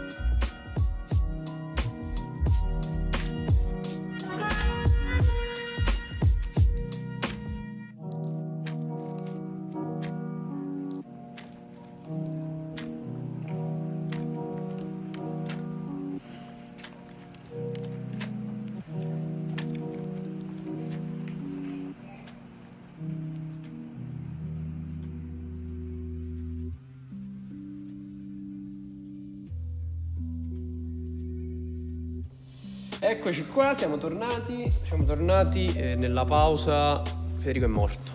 Cioè, È scappato. è deceduto, è caduto, ha fatto tipo train spotting, è caduto dentro al cesso. E, Ehm, eravamo rimasti per chiudere alla lettura dei commenti. Abbiamo detto che abbiamo fatto una domanda questa settimana. Una alcuni- domanda normalissima. una domanda normalissima a alcune delle persone che ci seguono.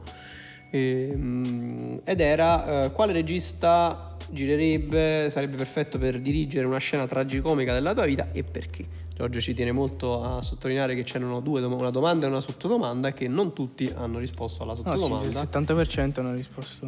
senza sottodomanda. E vabbè, ma noi ce ne facciamo una ragione. No, no, in realtà non mi ricordavo di più. Invece Ah, stavo comunque, guardando. Invece. Noi vogliamo bene alle persone, cioè noi proprio vogliamo bene alle persone. Sì, sì.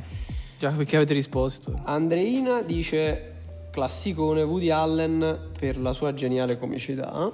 Ehm, sì, anche se di tragico c'è relativamente poco nei film di Woody Allen, però ci saremmo offesi se nelle 40-50 risposte che hanno dato nessuno l'avesse, l'avesse citato, quindi personalmente sono abbastanza d'accordo.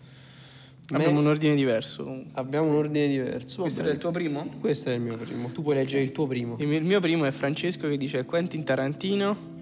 E la sua risposta perché ha reso divertente il massacro dei Cinque Pini. Molto, molto bene. Ma sai 5 pini quale cazzo? Eh, quello dei... Ah, quello di Kill Bill, massa. Sì, credo di sì. Eh, ci ha preso alla sprovvista. Vabbè, comunque Tarantino direi che mm, è una risposta... Se cerchi su internet eh, ti, si esce il, il Movimento 5 Stelle la strage silenziosa degli alberi a Roma, quindi... di- Movimento non- 5 Pini. Non credo, forse stava intendendo Quentin Raggi, Quentin- Virginia Tarantino. Il mio secondo è Fausto, anche detto che lo salutiamo, anche detto Faustino, che è un nostro caro amico, nonché grafico, anzi designer di alcune delle, delle stupende grafiche e disegni che vengono fatti per lo spaccone ogni tanto, che dice, mm, un po' criptico direi, un po' criptico, dice Michael Bay che le bombe non sono Bombe tra l'altro scritto con la zero, bellissimo. perché non poteva mettere. Non gli facevano, non gli, a detta sua, non gli approvavano il commento. Eh, invece, appena messo Beh, la sta, zero, ci la sta. zero, eh. comunque, le bombe non sono mai troppe. Che a cosa avrà voluto dire non si sa. Eh, oppure Tinto Brass che sintetizza quanto la vita sia dura. Anche questo non ci trovo assolutamente niente di strano. Tinto anzi. Brass adesso vedo che tutti i suoi film stanno rifacendo, li stanno rimettendo sui siti di streaming in HD. È molto. Beh, vabbè, Tinto Un Brass. revival. Comunque, c'è, tra l'altro, abbiamo proprio parlandone con lui di questa cosa. Con Tinto Brass. Cosa? Con Tinto Brass. Sì, con Tinto Brass abbiamo, trovato, abbiamo, scoperto che è proprio anziano Tinto Brass, ha tipo 90 anni. È proprio sì, anziano. cioè. Eh, il tuo secondo chi è? Il mio secondo è. mm, è, è, è, è, è, è- Laura? Laura? No, Margherita. Margherita. Che dice. Carlo Verdone perché la parte comica sarebbe talmente, talmente stupendamente comica tanto quanto quella la tragica. Però vorrei essere Jessica di Jessica, Jessica Ivano. Ivano. Anche qui ci sta. In realtà Carlo Verdone obiettivamente è proprio una risposta centrata Mm. perché cioè è sensato, cioè Carlo Verdone è proprio il senso del suo cinema molto spesso è tipo quando in viaggio di nozze eh, non tanto Jessica Ivano ma la coppia quella che deve andare dal padre che è rimasto da solo, che non riescono a partire, vanno in crociera, quelli sfighi- i più sfigati della, della, mm, del- della storia, del film. Quello è proprio la- l'archetipo della del tragicomico, dici cazzo, veramente non ti va tutto male, però fa ridere. Il mio il commento successivo è Laura che dice giustamente se non lo vuole nessuno io mi piglio Wes Anderson. Che ci sta? Ci sta, non spiega perché ma è abbastanza evidente nel senso che eh, anche lui ha una buona capacità di raccontare. In realtà Wes Anderson è bravissimo a raccontare non tanto la scena tragica che ha un aspetto comico ma la scena comica che ha un aspetto tragico o comunque che ha mh, che ha delle sfaccettature, sfa- sfaccettature di questo tipo. Eh, Mm, com- vabbè, qui c'è Francesca che, che sempre- dice sempre Carlo, Carlo Verdone, Verdone, sì, sempre eh, protagoniste tragicomiche, e poi c'è Camilla che mm, cita Tarantino per il carattere delle sue protagoniste femminili. Ne ho citati due giusto perché comunque già amo... Invece molto bello anche Francis Ford Coppola, dice Paolo, Francis Ford Coppola con sottofondo di The End dei Doors, Mm. Perché quando scendi la mattina per Roma capisci cos'è l'Apocalipse. Now. Sento l'odore del, del maritozzo con la panna mattutino. Sì, adoro lo- lo- l'odore della, del maritozzo con la panna, dei cinghiali che girano, la, fotografia di quella che girava con il maiale ai Parioli, dove era a Roma, non lo so, comunque una, cioè una, una zona anche abbastanza fuori contesto, cioè te Sì, sì. l'aspetteresti tipo, a, non lo so, No, ma adesso, torpignattare. adesso invece- pure qui c'è se non per essere c'è il, il maiale Beh, domestico. no, ma mi fa piacere che è diventato un animale domestico. Ehm, Ne citiamo qualcun altro? Camilla, Camilla dice... Già abbiamo, già abbiamo detto. No, Camilla l'altra, ci Ah, sono ok. due Camille. E allora ci abbiamo completato un ordine completamente... Abbiamo un ordine completamente sfasato, io ho l'ordine privilegiato. Camilla dice Tim Burton, non per altro, eh, ma in realtà l'ha già girata. Eh, l'ha già girata, credo che sottinteso sia la scena tragicomica della sua vita. Sì. Perché Willy Wonka con il caschetto che si aggira tra caramelle e cioccolatini parlando di cannibalismo sono chiaramente io. Eh, è il Willy Wonka quello di tutti. Tim Burton, appunto, non vi confondete, quindi non quello di, eh, di Gene Kelly.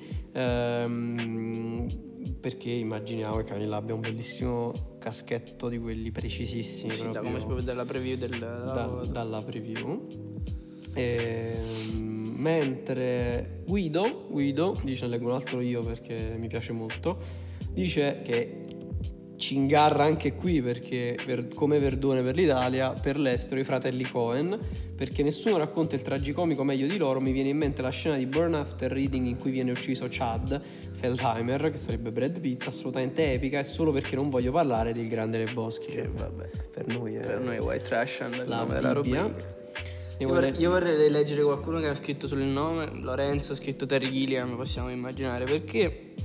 Massimo, Giorgio scrive Massimo Troisi, Dario scrive Woody Allen, Sì, ci sono Woody Allen e Tarantino sono i più quotati. Ri- Riccardo scrive David Fincher, sarei molto curioso eh, perché, cioè, un regista che mi piace molto. Perché comico, in effetti. cioè. Beh, oddio, qualche scena comica c'è. Levando Fight Club, che ci sono tante scene comiche. Sì, sì. Cioè, proprio tragicomiche, anzi, molto Forse comiche. qualcosa anche in The Social Network c'è qualcosa di, di, di strano. Di Qualcosina com- anche in realtà in, eh, Gone- in eh, non Gone Girl, in um, Gone Girl, quello con Ben Affleck. L'ho- sì, è quello ma non l'ho visto. Sì, anche lì in realtà che è un film molto Hitchcockiano, molto giallo Hitchcockiano, ehm, ci sono delle scene divertenti già solo il fatto che c'è Neil Patrick Harris, capito? sì, Quindi fa, vero. Fa, fa scompisciare. Antonio dice Lynch con Lost Highway come colonna sonora esprimerebbe perfettamente ogni momento tragicomico del mio vissuto con quel tocco di what a fuck che solo lui e solo la mia vita possono raccontare. Tensissimo qua. Ha messo anche una stupenda gif dal film. Leda, bellissimo nome, anche qui Tarantino, per la sua banalità della violenza e il modo in cui rappresenta le donne. Questa tematica delle donne ben rappresentate, bonf- forti e... Che poi ne parlavamo anche comunque nel primo. Cioè, la figura del femminile di Tarantino. è- Mentre molto interessante Vinicio che dice Salvatores perché renderebbe la parte tragica meno tragica e quella comica non banale. Vuoi leggere qualcosina tu? Michela dice Sorrentino perché mi manca Giuseppe Gambardella, Gambardella De Via Plinio, questa purtroppo chi non vive a Milano non la capisce perché Via Plinio è una via di Milano molto bella dove vivono un sacco di persone simpaticissime. Luca dice solo Jean-Luc Godard riuscirebbe a non farmi capire nulla rendendomi comunque felice di aver vissuto quel momento. Stefania dice Hitchcock perché l'ansia non è mai tanta. Francesco dice Stanley Kubrick perché sareb- saprebbe rappresentare appieno i miei lunghi sabato pomeriggio passati nei negozi di dischi e soprattutto i rientri a casa. Sui rientri a casa non possiamo garantire nulla.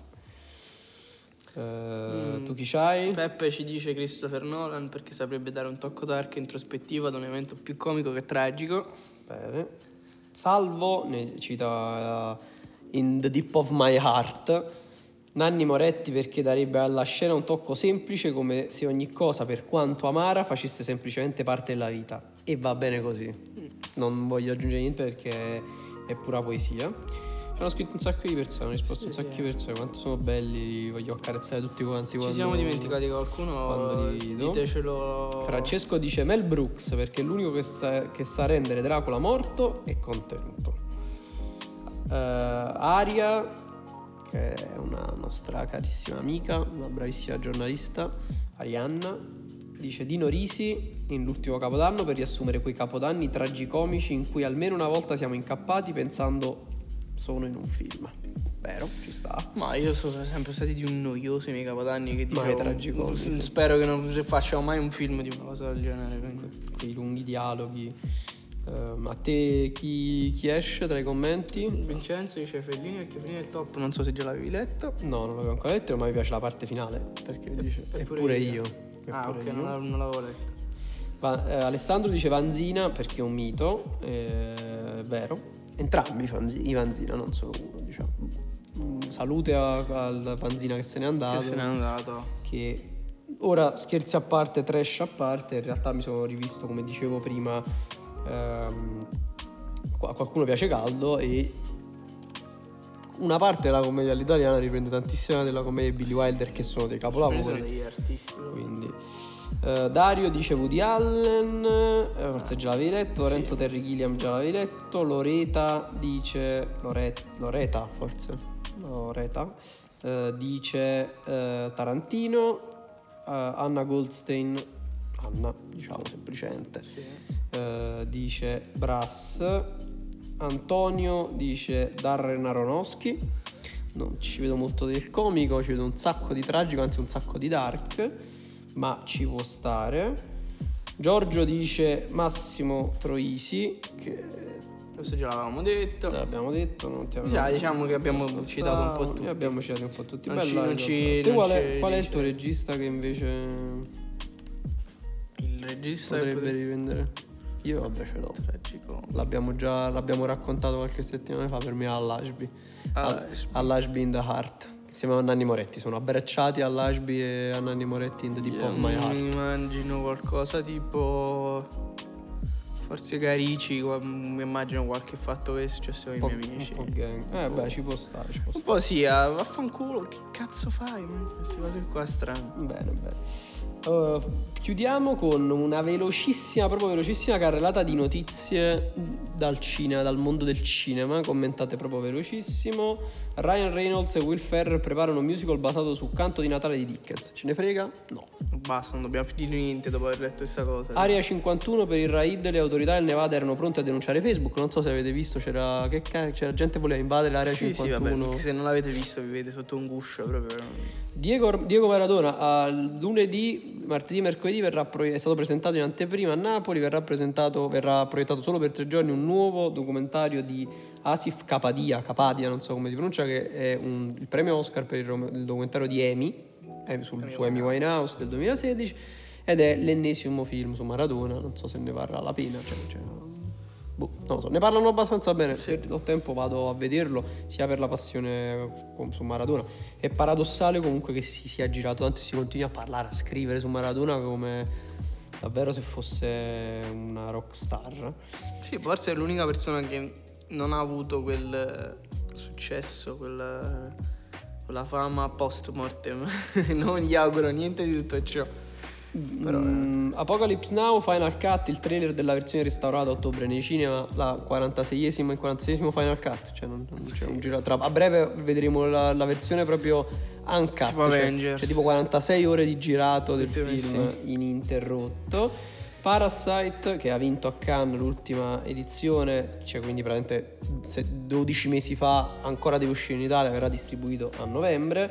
Ho provato a vederlo con altri mezzi, ma non ci sono riuscito, quindi dovrò aspettare. Un pochino Chiara Ferragni unposted record incassi al box office italiano per un film evento. sta- si stanno facendo un sacco di polemiche. Basta. Cioè, guardatelo, se non vi piace. Cioè, nel senso- Io- Io ho visto un po' e mi è sembrato un prodotto di scarsa qualità, ma non da definire un- lei una persona inutile perché non, non lo è affatto e Ma vabbè, soprattutto ma anche se da lo fosse, sminuire un no, lavoro. non c'è nessuna necessità per cui si debba avere il vostro parere su questa cosa. Sì. Cioè, nel senso, non No, è, cioè, non nemmeno è il nostro parere, neanche però- il nostro, non è necessario dare un parere su questa cosa. Cioè, non è necessario, la parola chiave è nece- non è necessario, è facoltativo. Se potete evitare, evitate. Uncut Gems, Adam Sandler col volto tumefatto nel teaser del thriller. Cioè, questo praticamente a quanto pare questo film per cui Adam Sandler per la prima volta nella vita non riceverà una candidatura ai Razzi Awards. Lui è un ottimo, è un ottimo attore, io a no, dirlo. no, Ah, ottimo. Ehm, Non lo metto in dubbio. Ro- eh, Batman di Robert Pattinson, il reboot di Justice League. Sti cazzi. Ma sti Una reboot basta su Justice. League. Ah, Guarda, da quando hanno fatto, deciso di fare universi separati hanno fatto la cosa migliore con Il Joker. Diavolo Veste Prada, il musical ideato da Elton John debutterà nel 2020. Ci sono 12 parole omosessuali nello stesso Mm. nel titolo.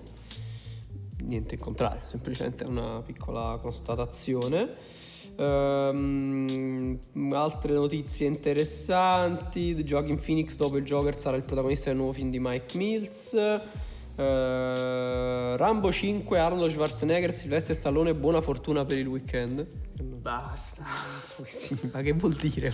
Cioè, chi sta augurando non lo so. Ah, boh, forse perché va, va in pubblicazione. Toy Story 4, il video del finale alternativo mostra un altro destino per i protagonisti. Non l'ho visto, quindi non so. C'era tragico, era comico. Non ho visto Toy Story Boh, tipo Lost. Nessuno era contento del, del finale.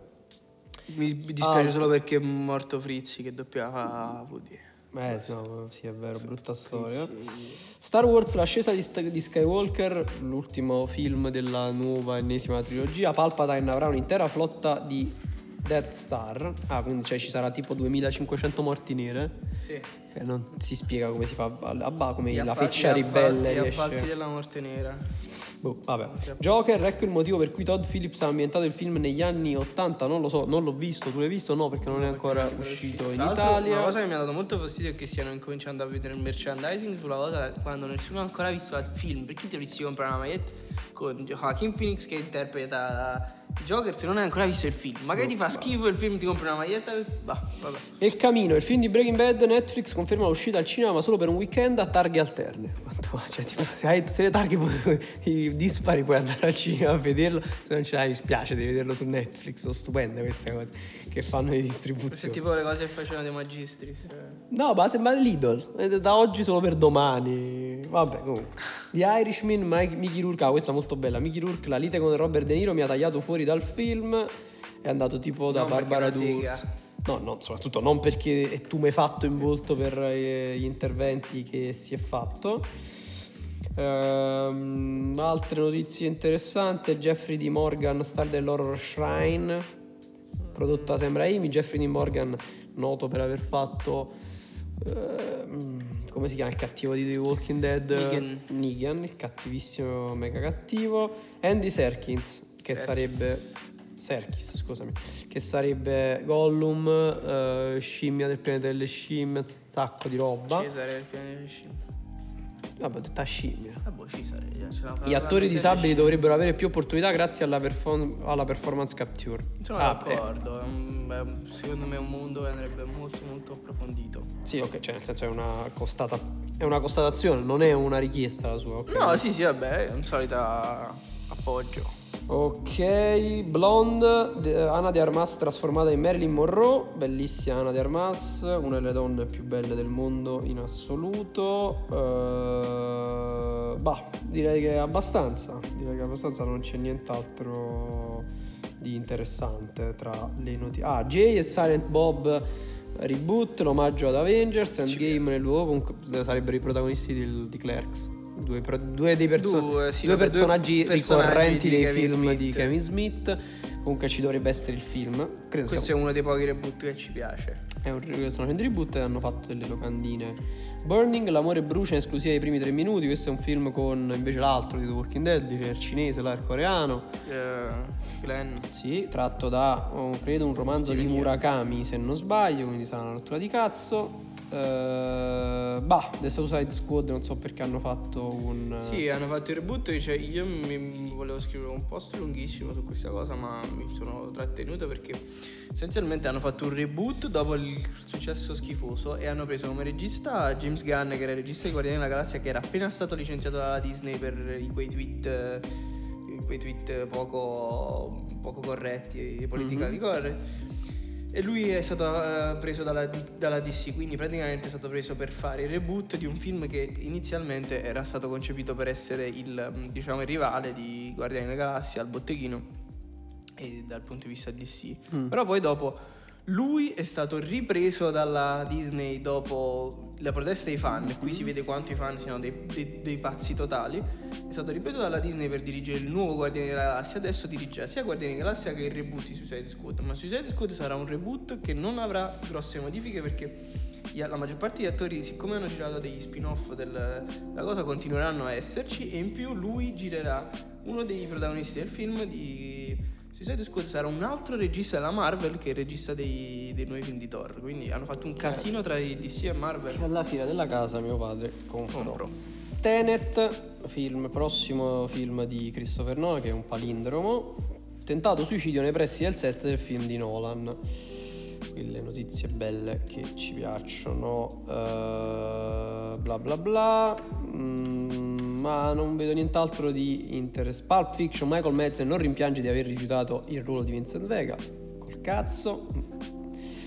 Brad Pitt mi asterrò dalla campagna per l'Oscar per C'era una volta a Hollywood e ad Astra. Terrà da fare, immagino, a quanto pare. Ghostbuster 2020, Dan Aykroyd conferma la presenza nel cast, molto bene, l'unica notizia lieta della giornata. Mattia Torre al via le riprese dell'ultimo film Figli, ci spiace un sacco che è morto Mattia Torre, di Bo- autore di Boris, ma non solo, nel senso è noto per essere l'autore di Boris, ma anche di alcune mm, opere teatrali molto, molto interessanti, Sì, era un, co-sceneggiatore di alcuni film. una figura del cinema italiano. Sì, sì. Basito. Sì. F- Il suo onore di F4, 12, F... ba- basito. Ok, eh, direi di chiudere. eh, forse riusciamo a essere sotto l'ora e 40. Può essere. Faccia un po' di editing magico. l'ora e mezza. Un po' di editing magico. Ci vediamo alla puntata 7. Ricordatevi che se volete condividere, potete condividere per ogni condivisione. eh, Giorgio vi manderà una dick pic. No, pianterò un albero. pianterà un albero con il, con il dick. Un dick albero.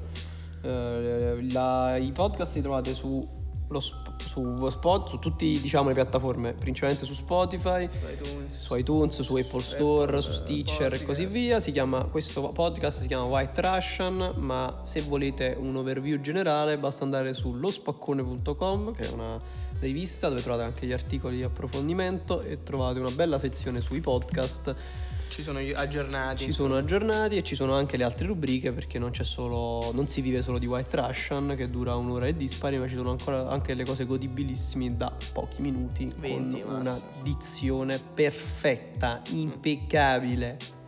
Arrivederci In salito anche da Federico che è scomparso. saluto da Federico che è scomparso ma ci ha lasciato qualcosa in eredità sicuramente. Arrivederci Saluto. ciao